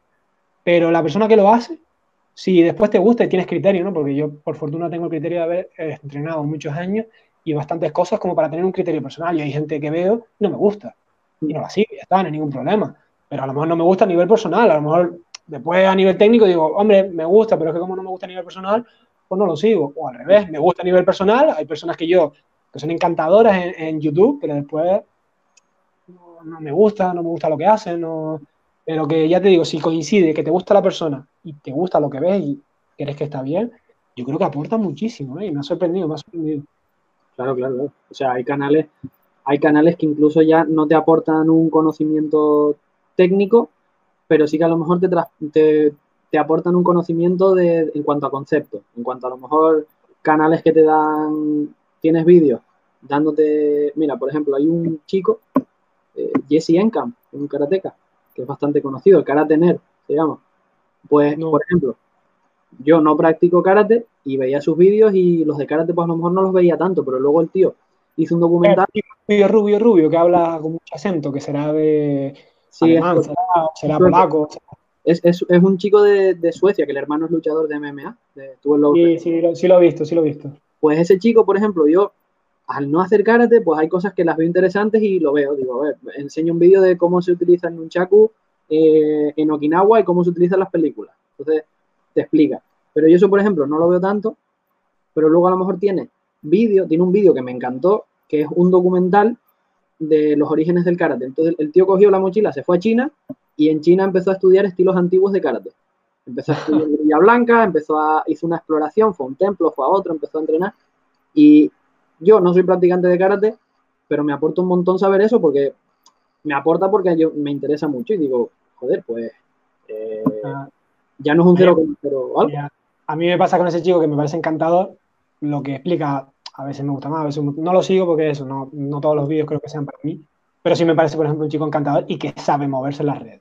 Tú ves un vídeo de ese chico sí. y tú dices, esta persona tiene una inteligencia a nivel de marketing, a nivel de hablar, porque además el inglés no es su lengua materna, se nota, pero lo habla muy bien y tiene unos vídeos currados, una calidad de imagen. Entonces es un chico que me parece encantador, me parece maravilloso y tiene vídeos como ese, el que tú dices. Yo vi uno, ¿cómo era? Un poco de, como de filosofía y tal, y me quedé como, Dios, qué guay, de filosofía japonesa, ¿no? Y, y me encantó ese vídeo, pero después ves otro y dices, bueno, es no, eso. Además, no algo... Pero está bien, pero está bien. Es decir, si ya, te ha, si ya has aprendido algo con un vídeo, ya hay que agradecerlo, porque oye, es algo que tú dices, es que no, a lo mejor no hubiera llegado a esto o hubiera llegado 20 años más tarde, porque, porque cuando yo era pequeño, eh, yo siempre he sentido pasión por, por, Japón sin saber que era Japón. Es decir, a mí me encantaban los samuráis y más allá de hasta que me regalaron una enciclopedia a mis padres y empecé a estudiar esa enciclopedia, yo no sabía que era. O sea, a mí me hubieras dicho, el samurái viene de China y yo de pequeño te hubiera dicho, vale, es que cómo lo cotejaba. No había internet. No, claro. Y mis padres tampoco tienen por qué saber de historia del mundo. Es decir, si al niño le salió esta vena oriental, pues yo qué sé. Es decir, mis padres eran encantadores y hacían lo que podían, pero en mi casa no había artes marciales. Es decir, ni mi padre ni mi madre han practicado, ni nadie en mi familia. Así que yo, que yo tenga ahora en mente, más allá de a lo mejor lo que ha hecho todo el mundo, un curso de karate, ¿no? Cuando era niño. Entonces, yo no tenía ese acceso de pequeño.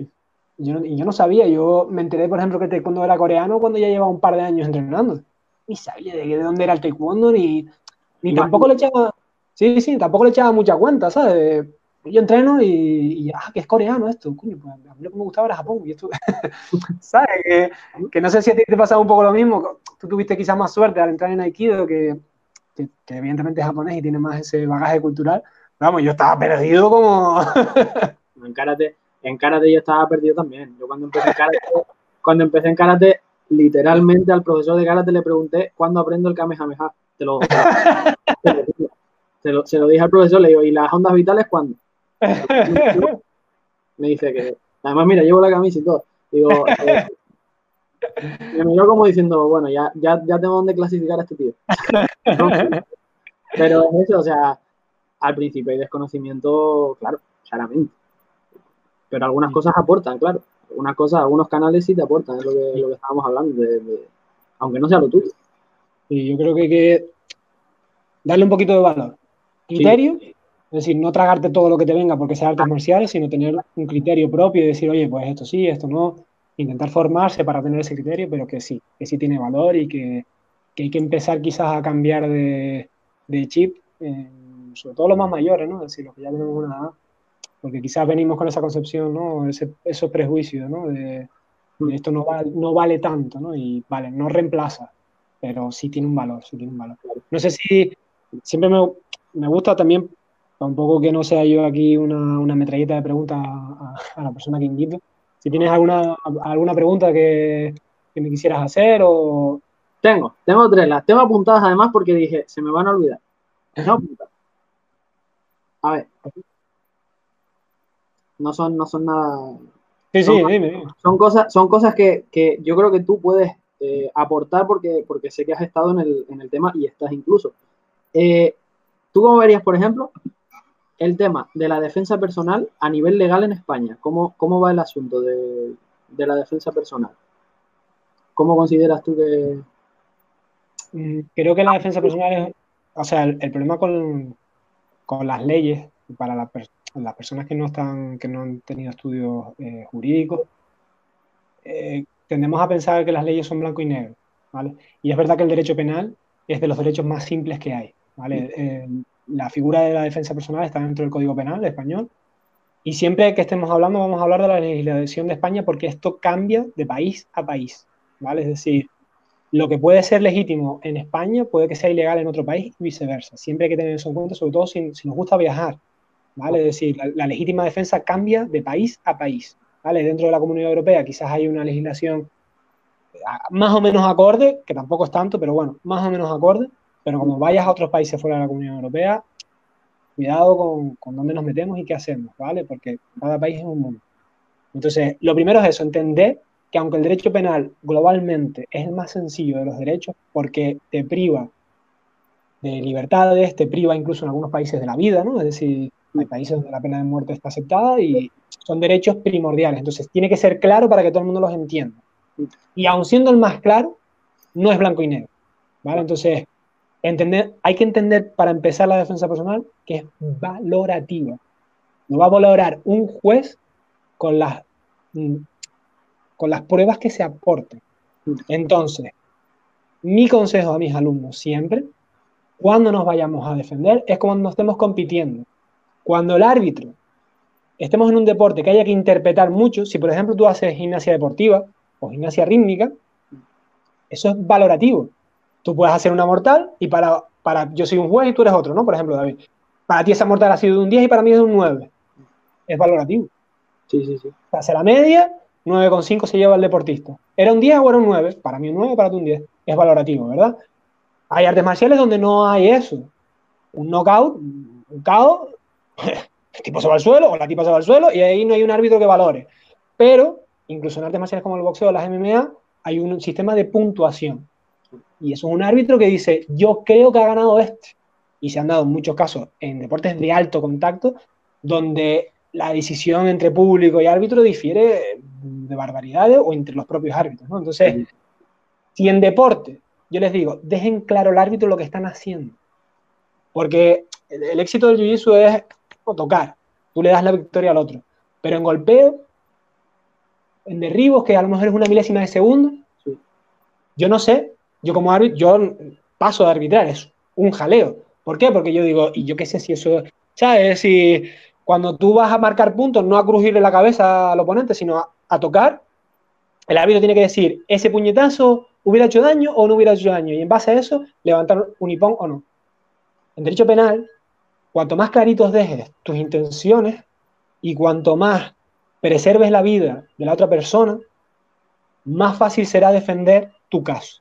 Es decir, si tú pesas 120 kilos y ante un empujón le metes tremendo puñetazo, o un empujón incluso, es decir, a ti te empujan y tú empujas con 120 kilos de peso y le abres la cabeza a alguien, no me lo estás poniendo fácil. ¿Qué necesidad tenías tú con 120 kilos de peso de empujarlo? De verdad hacía falta. No, pero me estaba defendiendo. Sí, pero es que y has, técnicamente has hecho lo mismo. Te han empujado, eres el agredido y tú empujas. Es una respuesta lógica y proporcional, ¿verdad? Pero vamos a suponer que en vez de los dos pesar, uno es un tipo de 120 kilos, el agredido en primer momento, y el otro pesa 60. Son el doble. Se empuja y cuando el otro lo empuje, se tornan. Ahora eres tú el agresor, porque tú tienes una ventaja física tremenda. Entonces, el problema de la defensa personal es que es muy, muy baremable. Es un fiscal el que te va a defender o un abogado que te va a defender y tú se lo tienes que, tú tienes que tener la sangre fría de intentar decir, vale, es que después de esto viene un juicio. Si le hago la cabeza a papilla y le monto la guardia y una vez en la guardia montada me pongo a pegarle de puñetazos en la boca, porque además si llego ahí lo voy a poder hacer, en vez de intentar atraparle un brazo, mantenerlo, retenerlo hasta que venga ayuda. Si tú, por ejemplo, eso, eh, un conflicto, un barullo, ¿no? Acabas en el suelo porque la locura, ¿no? De, estar peleándote con alguien en la calle, y llegas a la guardia montada. Tienes dos opciones, o tres. Si puedes, te y huye, que legalmente es mi recomendación 100%. Desenganchar e irse, desenganchar e irse. Es huir, huir, irse. Si no puedes, controlar. Controlar al oponente de tal forma que si lo puedes controlar, mantenerlo el tiempo suficiente como para bien poder bajar el nivel de violencia en el sentido de, eh, yo que sé, te hago un kimura y en vez de partirte el brazo directamente o sacarte el hombro, te hago daño. Y te digo, ¿te vas a estar quieto? Me muerdes, te hago más daño. Me dejas de mover, te hago menos daño. Y hasta que vuelve la escalada de violencia a ser dos personas que puedan hablar en vez de dos perros pegamos. ¿Vale? Esa sería la respuesta de las menos o sea, huir la, más favorable, controlar la situación y descalar la violencia, y después estaría crujirle la cabeza y romperle hasta que su boca sea una pulpa y tus puños estén eh, fisurados y que no se pueda, vamos, que esté tragando su propia sangre. Legalmente, es decir, prácticamente lo podemos resolver así, es decir, oye, le, le empiezo a golpear con esta zona hasta que le desencaje la mandíbula y le rompa los pómulos y no pueda ni tragar estoy sobreviviendo a la situación, pero después voy a tener... Entonces, entonces, esa es un poco la consideración, que no se aferren a las figuras legales, porque las figuras legales son interpretativas. No, es que yo tenía derecho, sí, pero es que también la otra persona tiene derecho, incluso cuando es agredido, cuando es el agresor, perdón. Entonces, con las discusiones legales siempre todo el mundo quiere eh, primar sus derechos no entendemos que vivimos en una sociedad que por fortuna le da derecho a todo el mundo, incluso a la persona que está violando el propio Estado de Derecho. Entonces, es fastidiado porque contradice un poco la lógica, contradice un poco como el derecho natural de, pero es que yo fui el primer agredido, sí, pero eh, la sociedad es compleja y por lo tanto las normas que creamos para controlarla son súper complejas. Entonces hay que entender que eso, que que, en la calle todo vale, sí, lo que después vas a tener que pagar las consecuencias. Mm. Entonces, por eso me gusta siempre, si yo, no, oye, para hacer defensa personal, ¿qué me recomiendas y tal? Una tema donde agarre. Y ya después complementalo con algo donde golpee, pero empieza por agarre. Porque si empiezas a saber hacer daño, primero, siempre va a haber gente que por tu tamaño no le hagas daño. A mí me viene un campeón de España infantil de boxeo o de kickboxing Muay Thai no me puede hacer daño. Por la diferencia de peso. Eh, física. Es decir, una persona de 40 kilos, a menos que le deje de pegarme 20 veces en la cara, me, explico, por la propia masa. Claro, a un peso pesado de cualquier arte marcial de golpeo, yo peso 80 kilos. Es decir, ¿le podría hacer daño? Sí, pero no es suficiente como para parar la pelea, me explico, es decir, no, no voy a poder, entonces por ejemplo eso, ¿no? Una, chica de 40 kilos, ¿puede estrangular a alguien? Sí. ¿Puede darle patadas hasta dejarlo inconsciente? Más difícil. pero no porque sea chica, sino porque pesa 40 kilos. Lo mismo te digo un chico de 40 kilos. Tú pesas 40 kilos, un low kick, una patada baja, a otro de 40, lo mismo lo deja cojo. A uno de 30 kilos, a un, niño le pega una patada, lo de gracia.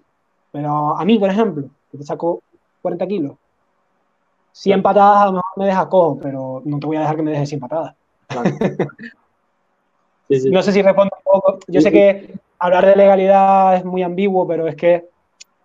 No, no, sí, sí, no. Es, la duda que tenía era esa, era cómo estaba enfocado todo este tema de la defensa personal a nivel legal dentro de, dentro de, España, digamos. La otra, que, si no lo alargo demasiado, pero la otra, tenía, tenía tres, pero vamos a, vamos a poner una. Tú te dedicas, o sea, te dedicas al nivel deportivo también, ¿no? Y, y has llevado, has formado competidores. Y, cómo ves el tema en general, no, no hace falta que me digas o que estés comentando cosas específicas si no quieres, pero en general, ¿cómo ves el apoyo institucional a, a los deportes de contacto, a los deportes minoritarios que suelen ser los de contacto? ¿Cómo ves el apoyo institucional?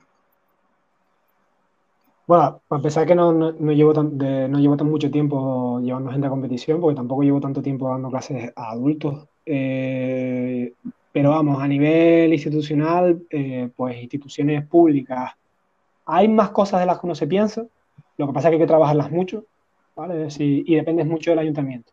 El ayuntamiento de La Laguna creo que se le ocurre un poquito, tiene un, sector de deporte más o menos bueno, que bueno, no es la hostia, pero por ejemplo, ahora que, que había chicos que habían ganado el campeonato Canarias de, de mi equipo, podíamos, lo que pasa que bueno, ocurrió todo este rollo, pero nos pagaban ¿no? Eh, a los campeones de Canarias. Bueno, había algo, no te quiero decir mucho, pero sí que si te lo curras, estás detrás de ellos, te lo tienes que currar tú, eso está claro.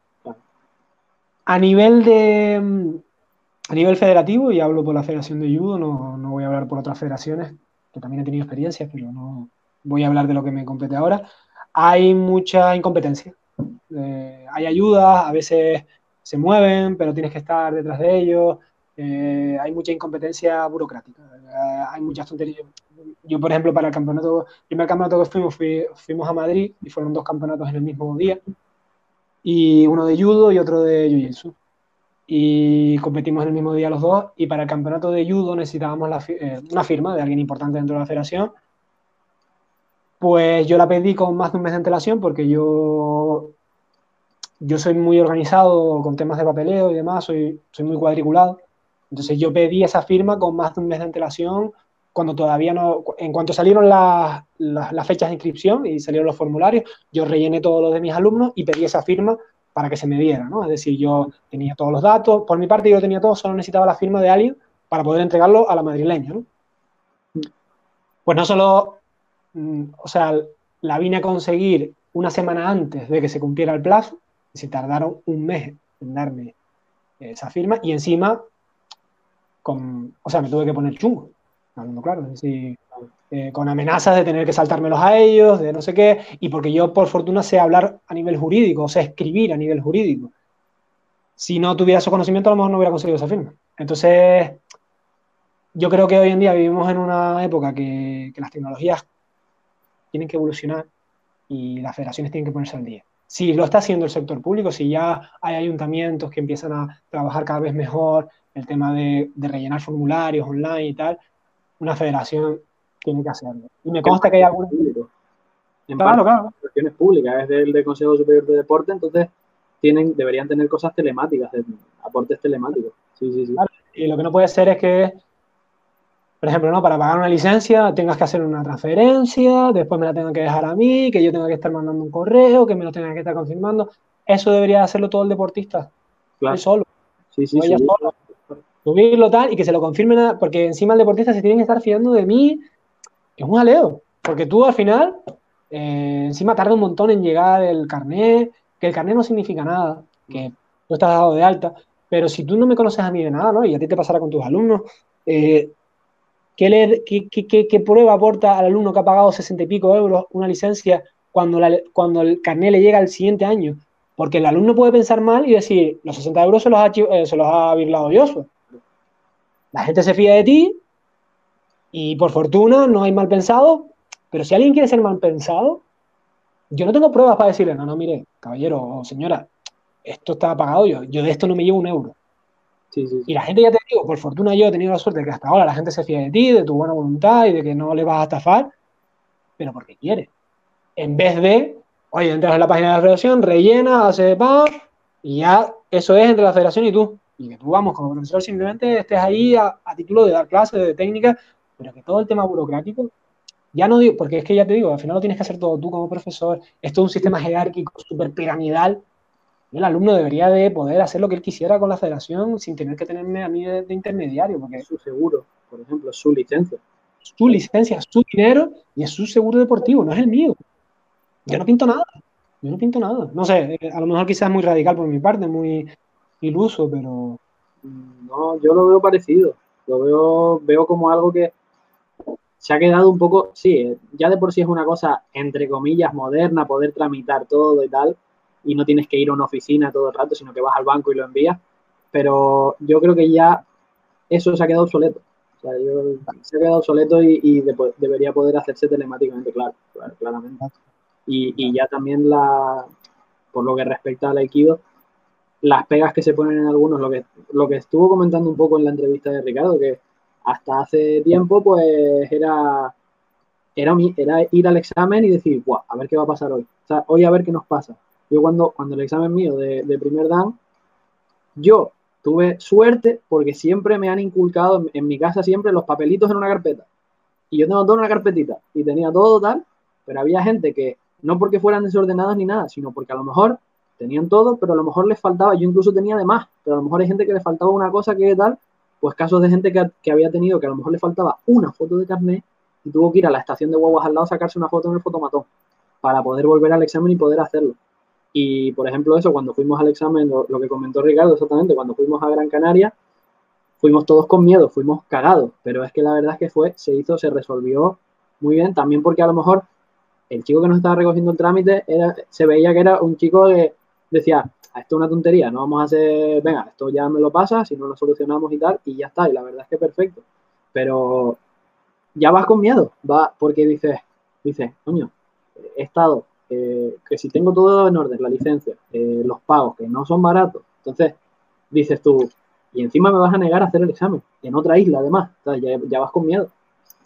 Y, es eso, eh, si era telemático. Y que la gente, a ver, para el 99% de las personas, esto es un hobby. Sí. Cuando se convierte en poco menos, yo me acuerdo, no sé si tú te pasó lo mismo, pero la primera vez que yo puse la, eh, la, llama para la universidad,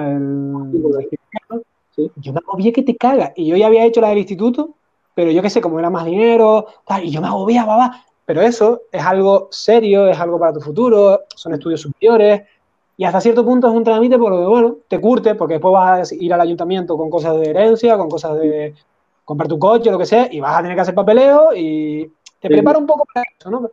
Pero es que es lo que yo le hablaba con Ricardo, es decir, es que ya la vida te va a dar burocracia para aburrir. Si en este país trámites, como mínimo, vas a recibir una herencia que aunque no la quieras, la vas a recibir si, vives unos años. Como mínimo, te vas a casar o hasta vas a tener que testar porque te vas a morir. Es decir, como mínimo vas a tener que hacer un documento de testamento, aunque no tengas nada, sino simplemente para lo poco que tengas, que no se quede ahí en un vacío legal. Entonces, vas a tener que pasar por burocracia en tu vida.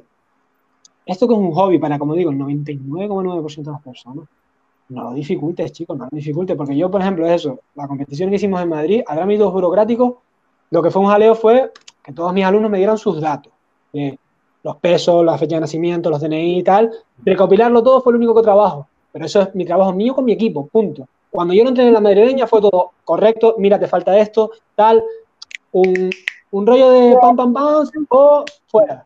Llegamos allí, toma, tunto, perfecto, a competir. Y fue un rollo de, oye, esto es otra cosa. Había mucho papeleo, había mucha cosa que documentar y tal, pero era más interclub de, señores, los pesos, eh, las fechas de nacimiento, los DNI, fotocopia, tal, pero cosas internas, nuestras.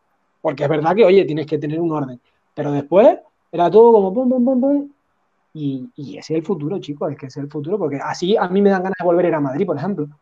Tengo un montón de ganas de volver a Madrid, y aunque sea otro campeonato, que sea otra federación, me da igual, pero es que hay un, nivel que tú dices, es que me lo resuelven, chicos, que yo mando un correo y me contestan.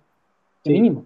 Sí, sí, no hace falta, gracias, caballero. No, ok, recibido, está todo perfecto. Ya está, yo con eso ya me quedo tranquilo. ¿Sabes? No, no sé. Yo me acuerdo cuando el, cuando el examen de, de cinturón negro había una, una, una licencia que yo sabía que había pagado, pero no nos había llegado y yo no tenía ya el resguardo. Y digo, ¿cómo demuestro yo ahora en el examen, con lo que me habían advertido ya que eran de, de, estrictos con esto, cómo demuestro yo que esa la tenía pagada? ¿Y ahora qué hago? Cogí, le mandé un correo a la Federación de Judo. La Federación de Judo, al, par de horas, además me acuerdo que se la mandé en un descanso de la universidad. Se la mandé y al cabo de, al acabar la siguiente clase ya tenía la respuesta. Y me dijo, sí, tu licencia está tramitada en año tal, tal, tal.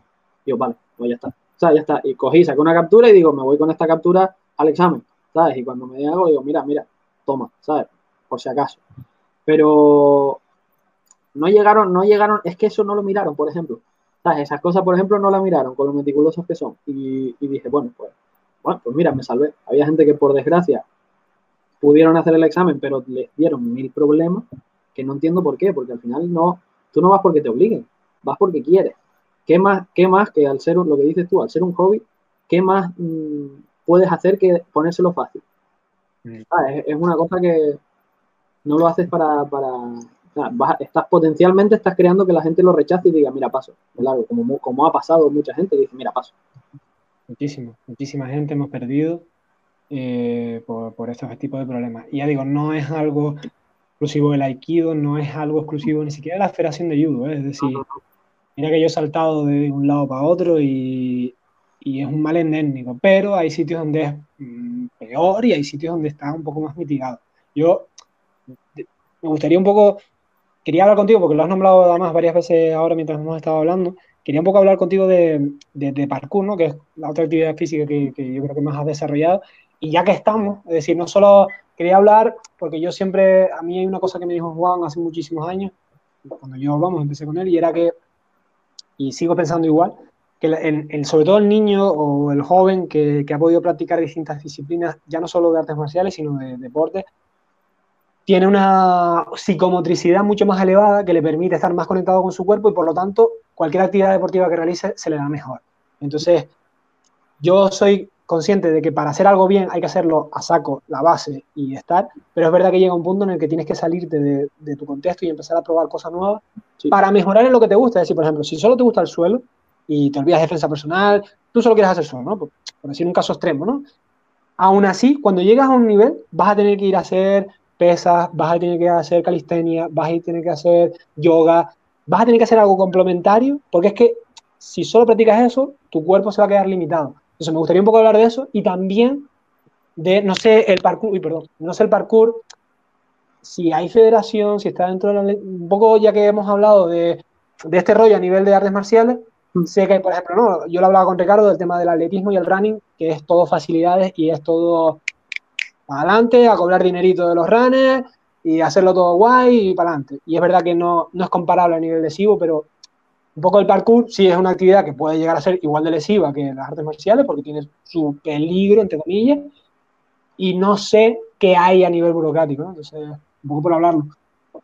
A nivel burocrático, hasta, y, no te podría exagerar, hasta hace un año, año y pico, el parkour era eh, terreno salvaje. Tú cogías, tú cogías, salías a la calle y te ponías a saltar y ya está. Había asociaciones, asociaciones que más o menos lo podían hacer, podían hacer... Eh, cierto orden, es decir, vamos a, vamos a hacer entrenamientos, vamos a quedar para hacer entrenamientos guiados y demás. Hay uno aquí en, en, Tenerife y, y, solemos hacer cosas a lo mejor que nos llaman y dicen, vamos a, pues vamos a hacer un, en un colegio, por ejemplo, los eventos en los colegios, pues vamos y, y, nos encanta porque vamos y damos charlas, damos, damos talleres y tal, y está genial. Pero, por ejemplo, eso lo hacíamos nosotros por, porque estábamos preocupados por dar una buena imagen por el parkour, porque hasta ahora te dicen parkour y piensas gente que se sube a edificios o en el mejor de los... ¿Verdad? Define qué es el parkour, porque estábamos hablando y, y, puede alguno diciendo, ¿y qué es el parkour? Una arte marcial francesa. en el mejor de los casos la gente lo entiende como subirse a edificios y saltar muros. En el mejor de los casos, en el peor es que te subes a casa a robar. Que me lo han dicho a todos los que practicamos seguramente, pero el parkour nace como un método un método de entrenamiento. No, lo, que entendemos ahora por parkour en realidad es una, una evolución que tuvo, una evolución natural, pero por ejemplo el parkour viene de una cosa que se llamaba el método natural, que era un método de entrenamiento militar, nació para los militares, y enseñaba al, militar a desplazarse por un entorno y generalmente la forma de entrenar era, la forma de entrenar era sin nada, o sea, en taparrabo, literalmente te ponías en, en slips y te ibas a la selva a saltar o a donde fuera. Entonces, te entrenaban para desplazarte por un entorno, no había mortales, no había acrobacias, en el parkour más estricto no existe, no debería, pero eso es otro asunto, pero eh, era, es desplazarse, aprender a desplazarse. Había eh, defensa personal, que por lo poco que he investigado del método natural, aparte de aprender a desplazarse y alimentación, tenían también un tipo de dieta, que era, yo creo que era algo parecido a la paleodieta, no sé, no sé muy bien, no lo investigué. Pero luego también tenía defensa personal en el agua. ¿Pero qué surge?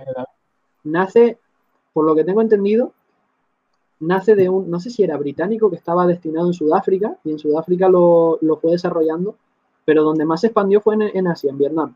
En Vietnam se utilizó un montón, de hecho, eh, el parkour que nosotros conocemos viene de, Vietnam en el sentido de que uno de los practicantes de, método natural emigró a Francia, Había, hay muchos emigrantes vietnamitas en Francia, y en Francia él era bombero. Y él vivía en una zona que era Lis, que era un barrio bastante de las afueras de París, bastante conflictivo. Y él qué hacía, pues tenía sus hijos, sus sobrinos y demás, ¿qué, les ponía? Les, aventuraba a las calles a, que acabaran drogándose, pues cogía y decía, vamos a hacer una actividad todos chicos, vamos al monte a entrenar.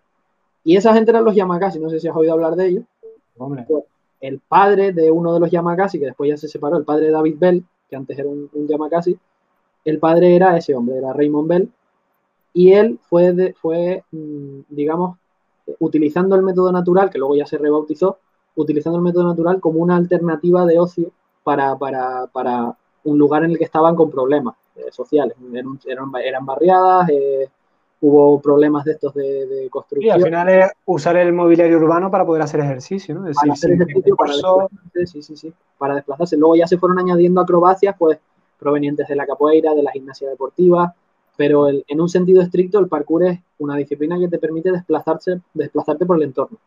De ahí, pues ya vienen distintas formas de entenderlo, gente que se dedica más a las acrobacias, gente que se dedica más a, la parte útil, digamos, pero a nivel, lo que estábamos hablando de a nivel federativo, eh, ahora mismo está acogido por la, por la Federación Española de Gimnasia, de Gimnasia Deportiva. Entonces, estamos dentro de eso. Hay controversia porque en el parkour, desde un principio, no se aceptaba, no se apoyaba o no se interesaban por la competición. Una competición de parkour, a mi entender, no tiene mucho sentido porque ¿qué vas, a, vas a ser más eficiente que nadie? Pero es que la situación a lo mejor no requiere en ese, en ese momento que sea... lo más parecido que he visto, perdón que te interrumpa David, que seguro que tú lo conoces, y si alguno de los que nos escucha no lo ha visto, eso es brutal, la acogida profesional, el pilla-pilla. ¿Sabes? ¿Sabes que uno de los... Uno de los... Es locura uno de los que compiten ahí es uno de los de la primera generación del parkour. Eh, o sea, sí, sí, sí. me he reído, pero invito a cualquiera que lo ponga, eh, no, sé cómo es en inglés, ahora no, caigo, pero vamos, que vea un highlights de esto, los de mejores momentos, es, o sea, yo hago esto y me tienen que poner dentadura postiza, o sea, es un rollo que es una...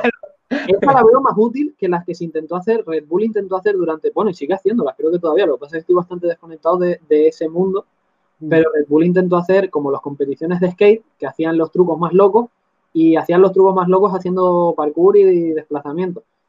En la primera, en la primera edición, que yo tengo, tengo compañeros que, llegaron a estar por España ahí y fueron a verlo y a competir, eh, que en un principio les dijeron que no era una competición, que era una exhibición, pero ya estos temas de negocio te cambian las cosas sobre la marcha, pues gente que, o sea, el campeón de eso, el primer campeón de eso que existió, se subió al podio con el brazo o la pierna rota, pero fue campeón, porque hizo una locura más grande que los demás, pero se rompió la pierna, pero bueno, quedó primero.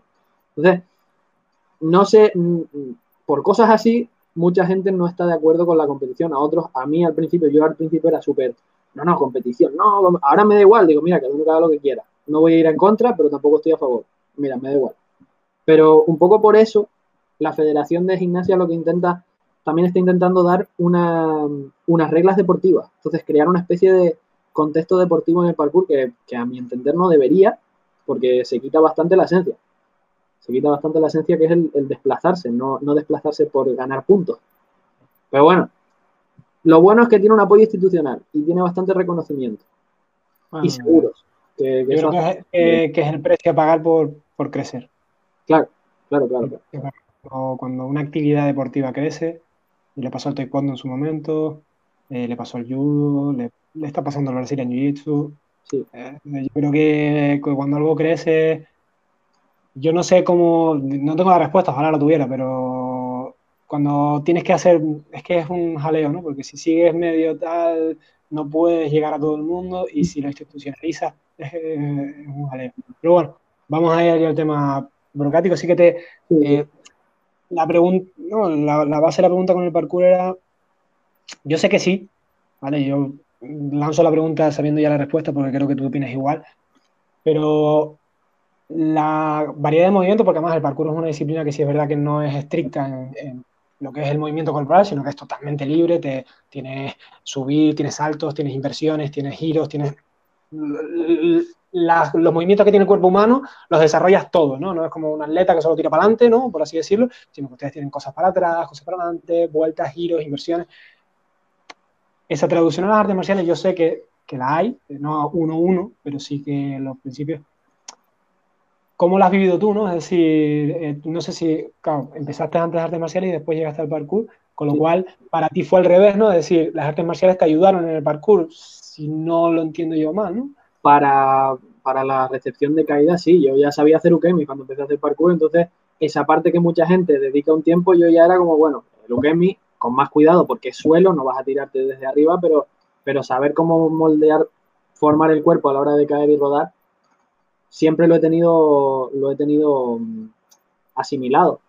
Pero lo que, me, lo que me pasó a mí fue un poco al revés también. O sea, yo practiqué artes marciales. O sea, eh, viví la época de practicar artes marciales antes de hacer parkour y la época de practicar artes marciales cuando ya estaba haciendo parkour. Entonces, eh, el dominio que te da sobre un poco sobre tu estructura física es, brutal. Sabes en qué momento estás, cuando a lo mejor es una caída, por ejemplo, sabes en qué momento colocarte, en qué momento desplazarte. Eh, trabaja bastante eso, la dinámica, el movimiento. Ayuda bastante porque además es muy completo. O sea, te, trabajas todo. Trabajas fuerza, resistencia, explosividad, flexibilidad. Eh, ayuda un montón. Para mí, yo lo considero, para mí lo considero mi base física, o sea, de, condición física, yo considero el parkour mi base. hacer pesas o cualquier otro complemento, tú haces parkour. Sí, sí, sí, no, y, ayuda bastante, sí, sí, sí. Y, yo, dime, dime. Sí, que a mí, a mí también es que me sorprende a veces cuando hay gente que vemos a un deportista de élite que de repente salta a otro deporte y todo el mundo, no, se le da también bien esto, es un genio. No, es que tiene un conocimiento de su cuerpo y de su capacidad de realizar movimientos tan grandes que no le resulta difícil ser bueno en otra disciplina, aunque no tenga nada que ver. Es decir, yo qué sé, pues yo he hecho, vamos a decir algo súper random que no tenga nada que ver con las marciales, béisbol. Me pongo a hacer béisbol y le doy a la pelota. No le doy como un profesional, no, pero no me, yo qué sé, se pone mi pareja, ¿no? Eh, eh, a intentarlo y no le sabe porque no, no, hace deporte, pero y otra persona que a lo mejor tampoco hace deporte le cuesta un montón. Pero yo ver venir algo y darle, más allá, sería más fácil para mí darle con, el, con mi propia mano, ¿no? Porque estoy más acostumbrado a esa, a esa percepción, ¿no? De, esa coordinación ojo-mano, pero más o menos recalculo con la distancia del bate y no le doy bien, pero le doy a todas. Entonces, que no es ningún misterio, es simplemente la, ya te conoces a ti mismo, las distancias, los reflejos, evidentemente con la edad vas perdiendo, pero que no hay ningún misterio, que simplemente los movimientos son los que hay. El cuerpo humano a nivel eh, físico tiene, pues el brazo hace así, hace así, y si tú lo tienes controlado, ya después es como lo apliques, ¿no? te saltas periodos, te, saltas etapas porque ya esa etapa a lo mejor ya la comprendes, o sea, ya la tienes. hubo una época yo que practiqué gimnasia deportiva para el parkour, para mejorar el parkour, igual que cuando practiqué capoeira, por ejemplo, era todo para, para el parkour.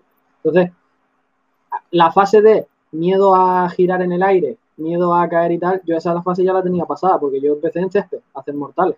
Me pones una colchoneta y me tiro de cabeza, se hace falta porque dices tú, bueno, pues mira, pero, pero es eso, es, también es tener una fase ya avanzada, ya una fase que no necesitas pasar por ella, igual que en otras artes marciales que a lo mejor son de Ukemi, pues sáltate eso porque a lo mejor llevas toda la vida haciendo ukemi, ¿no? Por ejemplo.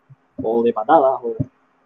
O... Y animar a la gente que, que cuando salte a otro área de conocimiento dentro de las artes marciales, ¿no? Decir, pues, lo que mis alumnos empiezo mucho, mucho, mucho, aunque sea jiu-jitsu japonés, suelo un 90, 80% y derribos un 20, 10 o 30, dependiendo, ¿no?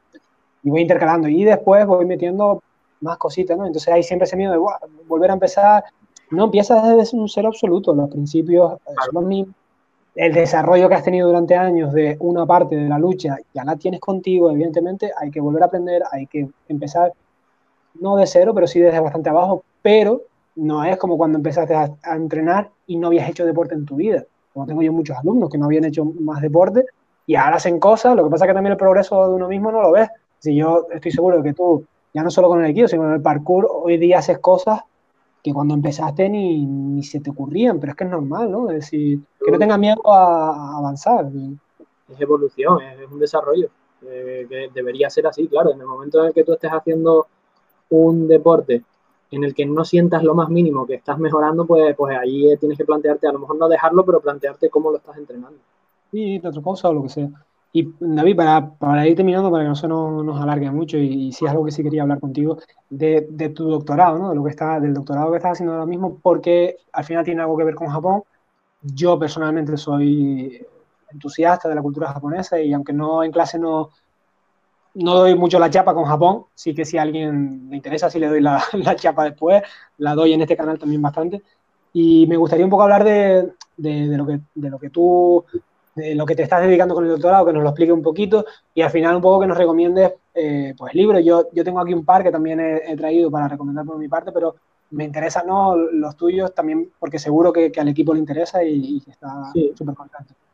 Eh, pues yo principalmente me estoy dedicando a, no así, pero a desmontar mitos. Por ejemplo, mitos que tenemos muchos en la cultura occidental e incluso en la, en la cultura japonesa. O sea, en, en Japón ha habido durante toda la historia ha habido una exportación de cierta cultura que luego fuera de, España, fuera de Japón la han modificado, pero es que luego los japoneses cogen esa cultura y la vuelven a absorber.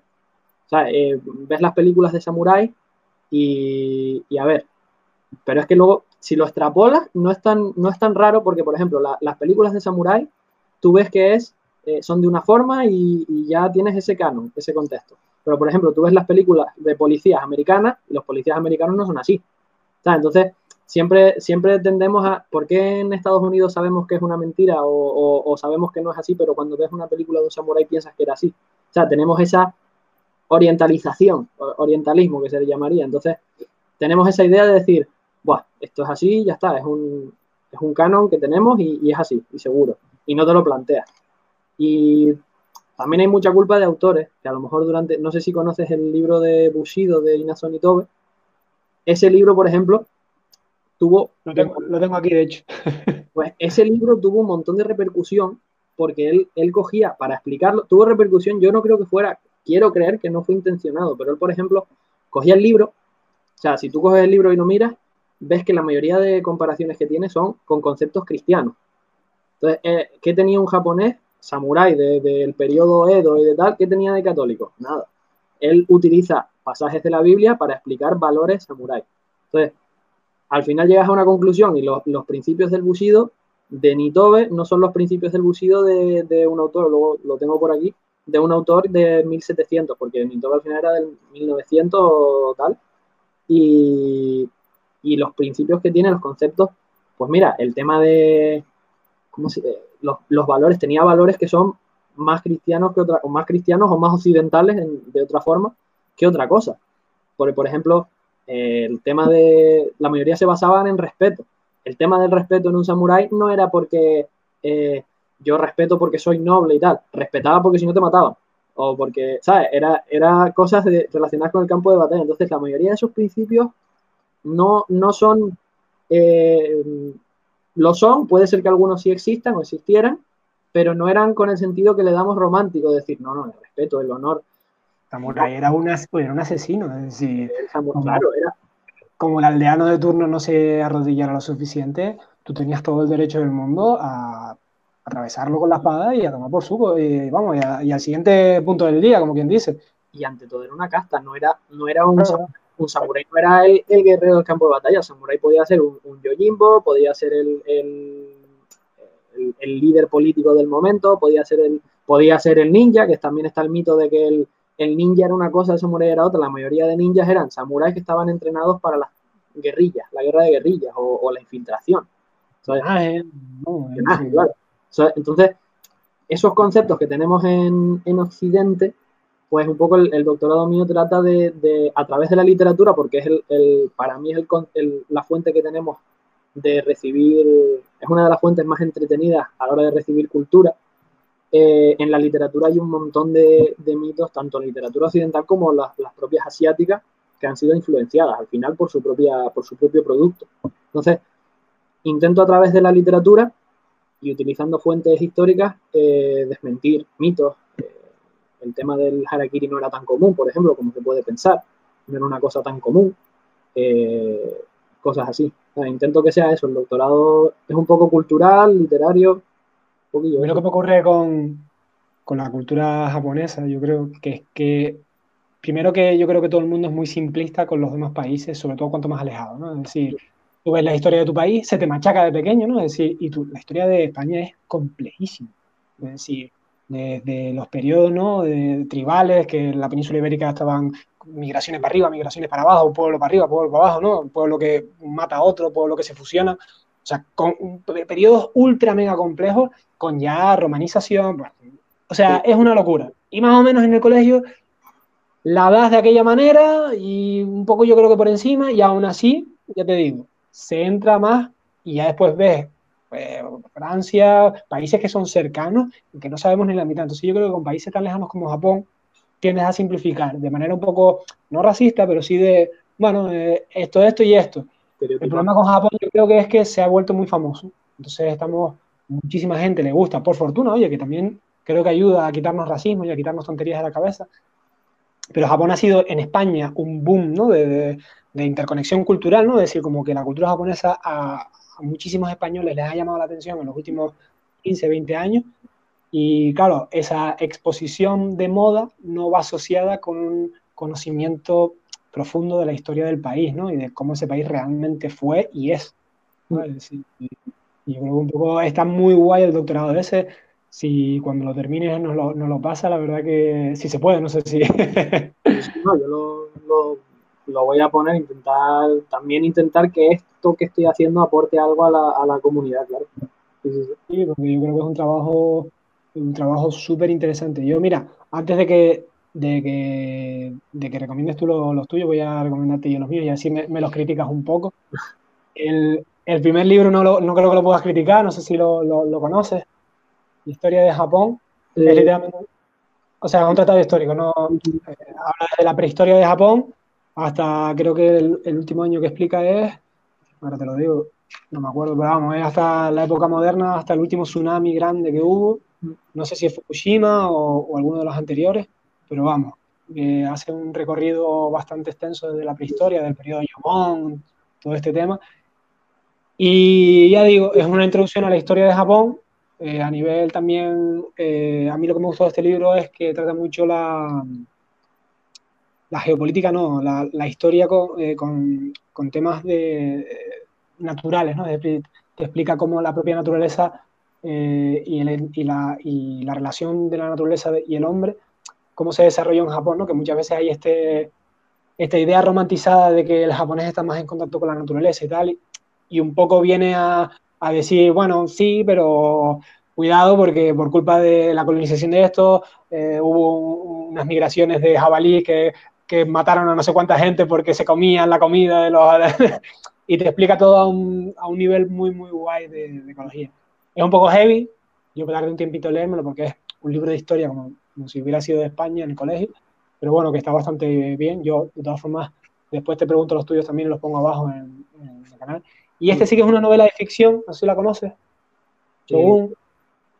James Clave. La, he visto, pero no, no la he leído.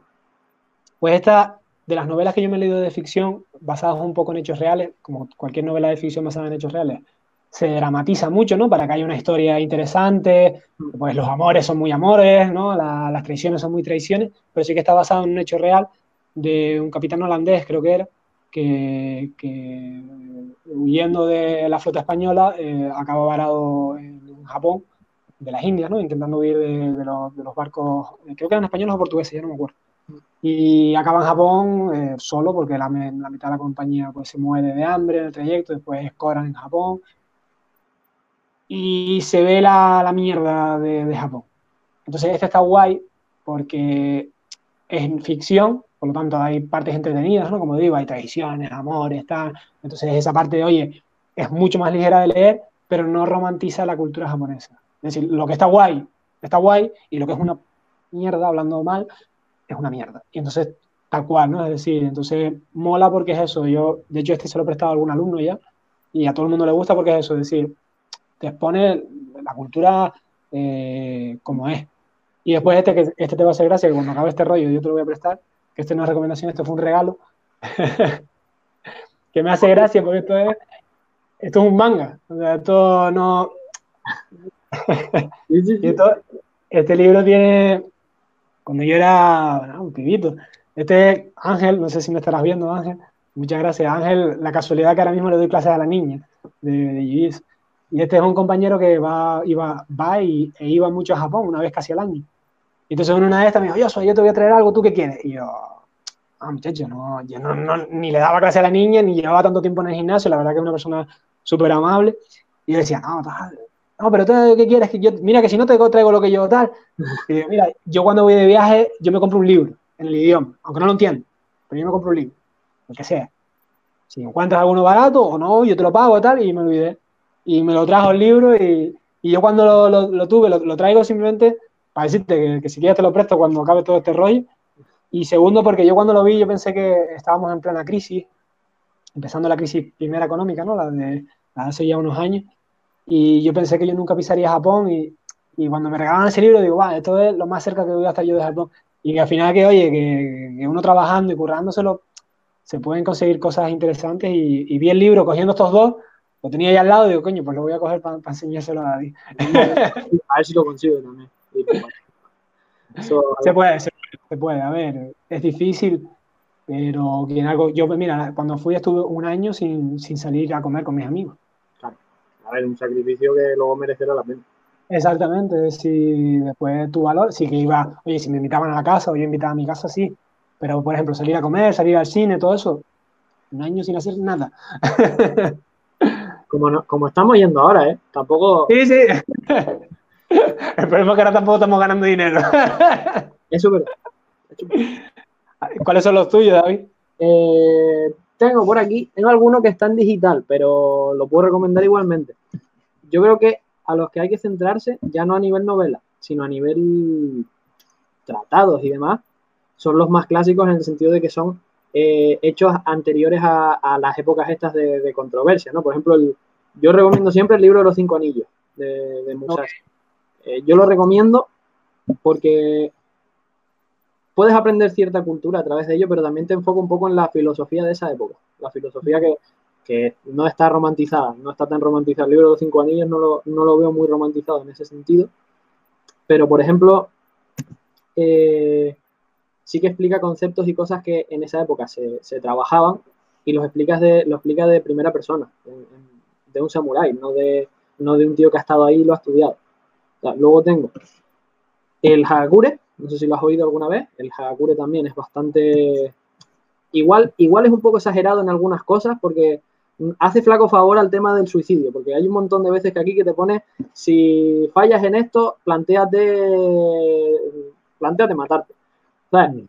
Pero bueno, también se hacía, lo que, lo que interpreto yo es que se hacía un poco, este libro era también orientado a los jóvenes de, de, los clanes, entonces era un poco para adoctrinar, también era esa función de adoctrinamiento. Luego hay uno que me lo recomendaron hace mucho, o sea, yo era pequeño y me lo compré siendo pequeño y lo leí y no lo entendí, luego lo volví a, lo volví a leer y digo, ah, pues mira, sí.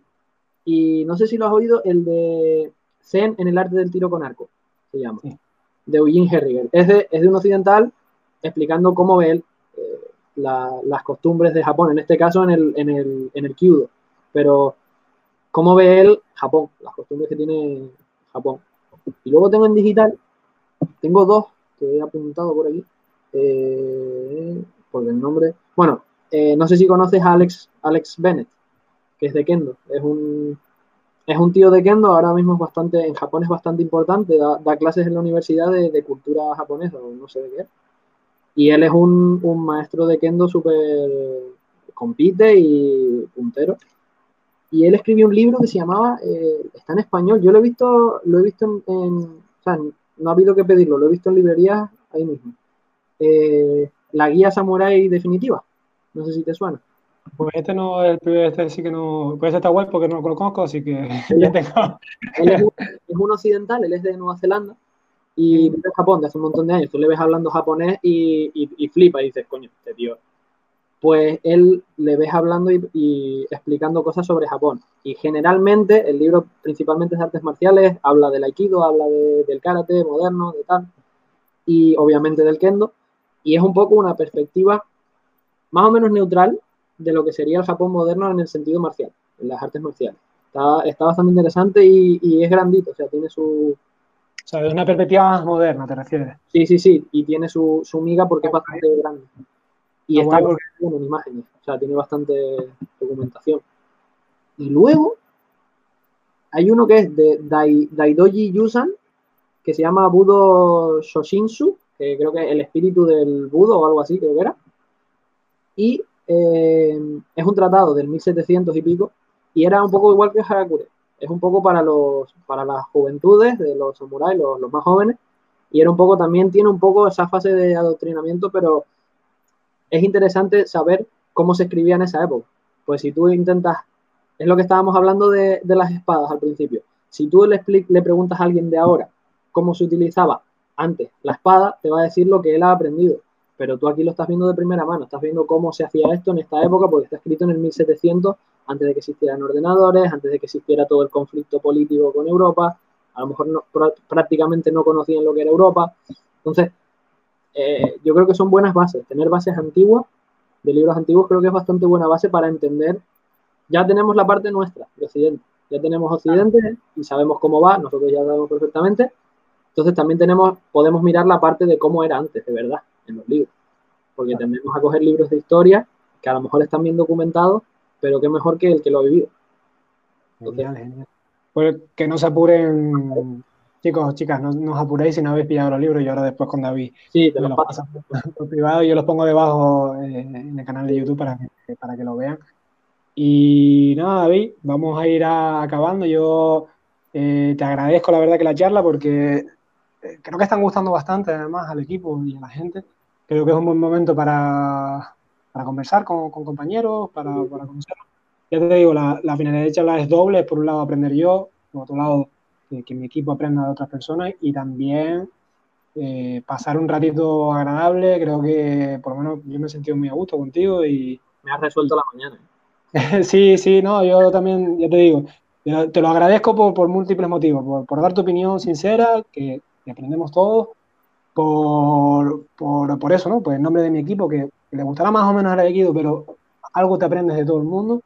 Y, y por tercero, por eso, por, por, por, pasar la mañana, que en los tiempos que corremos, a lo mejor cuando veamos este vídeo dentro de 5 o 6 años, nos reímos y, y mira tú, lo, tenemos como un recuerdo bonito incluso, ¿no? Es decir, dentro de la, de la negatividad que estamos viviendo, pero yo a todo el mundo que, que está pasando por aquí se lo tengo que agradecer tremendamente porque lo de que me ha resuelto la mañana puede parecer trivial, pero yo creo que, por lo menos para mi salud mental, no sé cómo estás tú, pero vamos, para, para mi salud mental es tremendo. Entonces, antes de pedirte, sí que me gustaría, yo sí que sé, que tienes un canal de YouTube, pero además de que nos digas tu canal de YouTube, que yo lo pondré debajo todo, también si tienes Instagram o no, o dónde te pueden encontrar los chicos cuando esto mm, recupere, si alguien que esté escuchando que no sea alumno mío y que está buscando algo en el sur para entrenar, un poco para que diga, decir, yo esto no tampoco lo va a ver mucha gente, pero, pero bueno.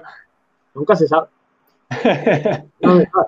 Eh, el canal de YouTube que tengo, pues es uno en el que subo un poco, ahora mismo al principio era una especie de Wikipedia, pues subía técnicas sueltas para que el objetivo era un apoyo, para que tanto yo como compañeros tuvieran un recurso para, mejor estaban en casa y decían, ay, ¿cómo se hace esta técnica? Y lo miran y dicen, ah, vale, bueno. Pero ya con todo esto, pues empecé a subir vídeos de mis entrenamientos en casa de las cosas que hago yo, de las cosas que me invento, para poder simular lo que sería tener un UPE, por ejemplo, o, los métodos de, métodos de practicar conceptos e ideas que tengo en casa. Entonces el canal es eso, es Aikido Escola y, ahí subo casi, ahora, ahora no tengo otra, pues casi cada día subo algo. A lo mejor pongo la cámara, me pongo a entrenar y ya está, y, luego lo subo. No, no, no, me tomo tanto tiempo en editar, pero ya a lo mejor en un futuro ya veré.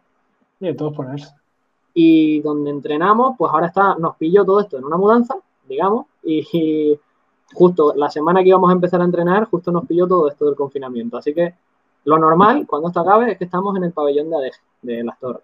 Estaríamos en horario de mañana. Municipal.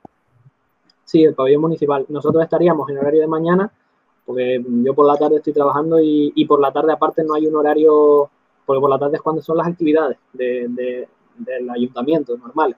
Entonces por la mañana está eso libre y es cuando podemos entrenar nosotros. Eh, pero es eso, por la mañana en, el pabellón de las torres estamos nosotros en ADES. Genial. Bueno, lo dicho, David, nos pedimos. Muchas gracias por todo. Y cuando acabe esto, pues te dado un salto por el gimnasio y, entrenamos un ratillo. Ojalá pueda salir a... Chao.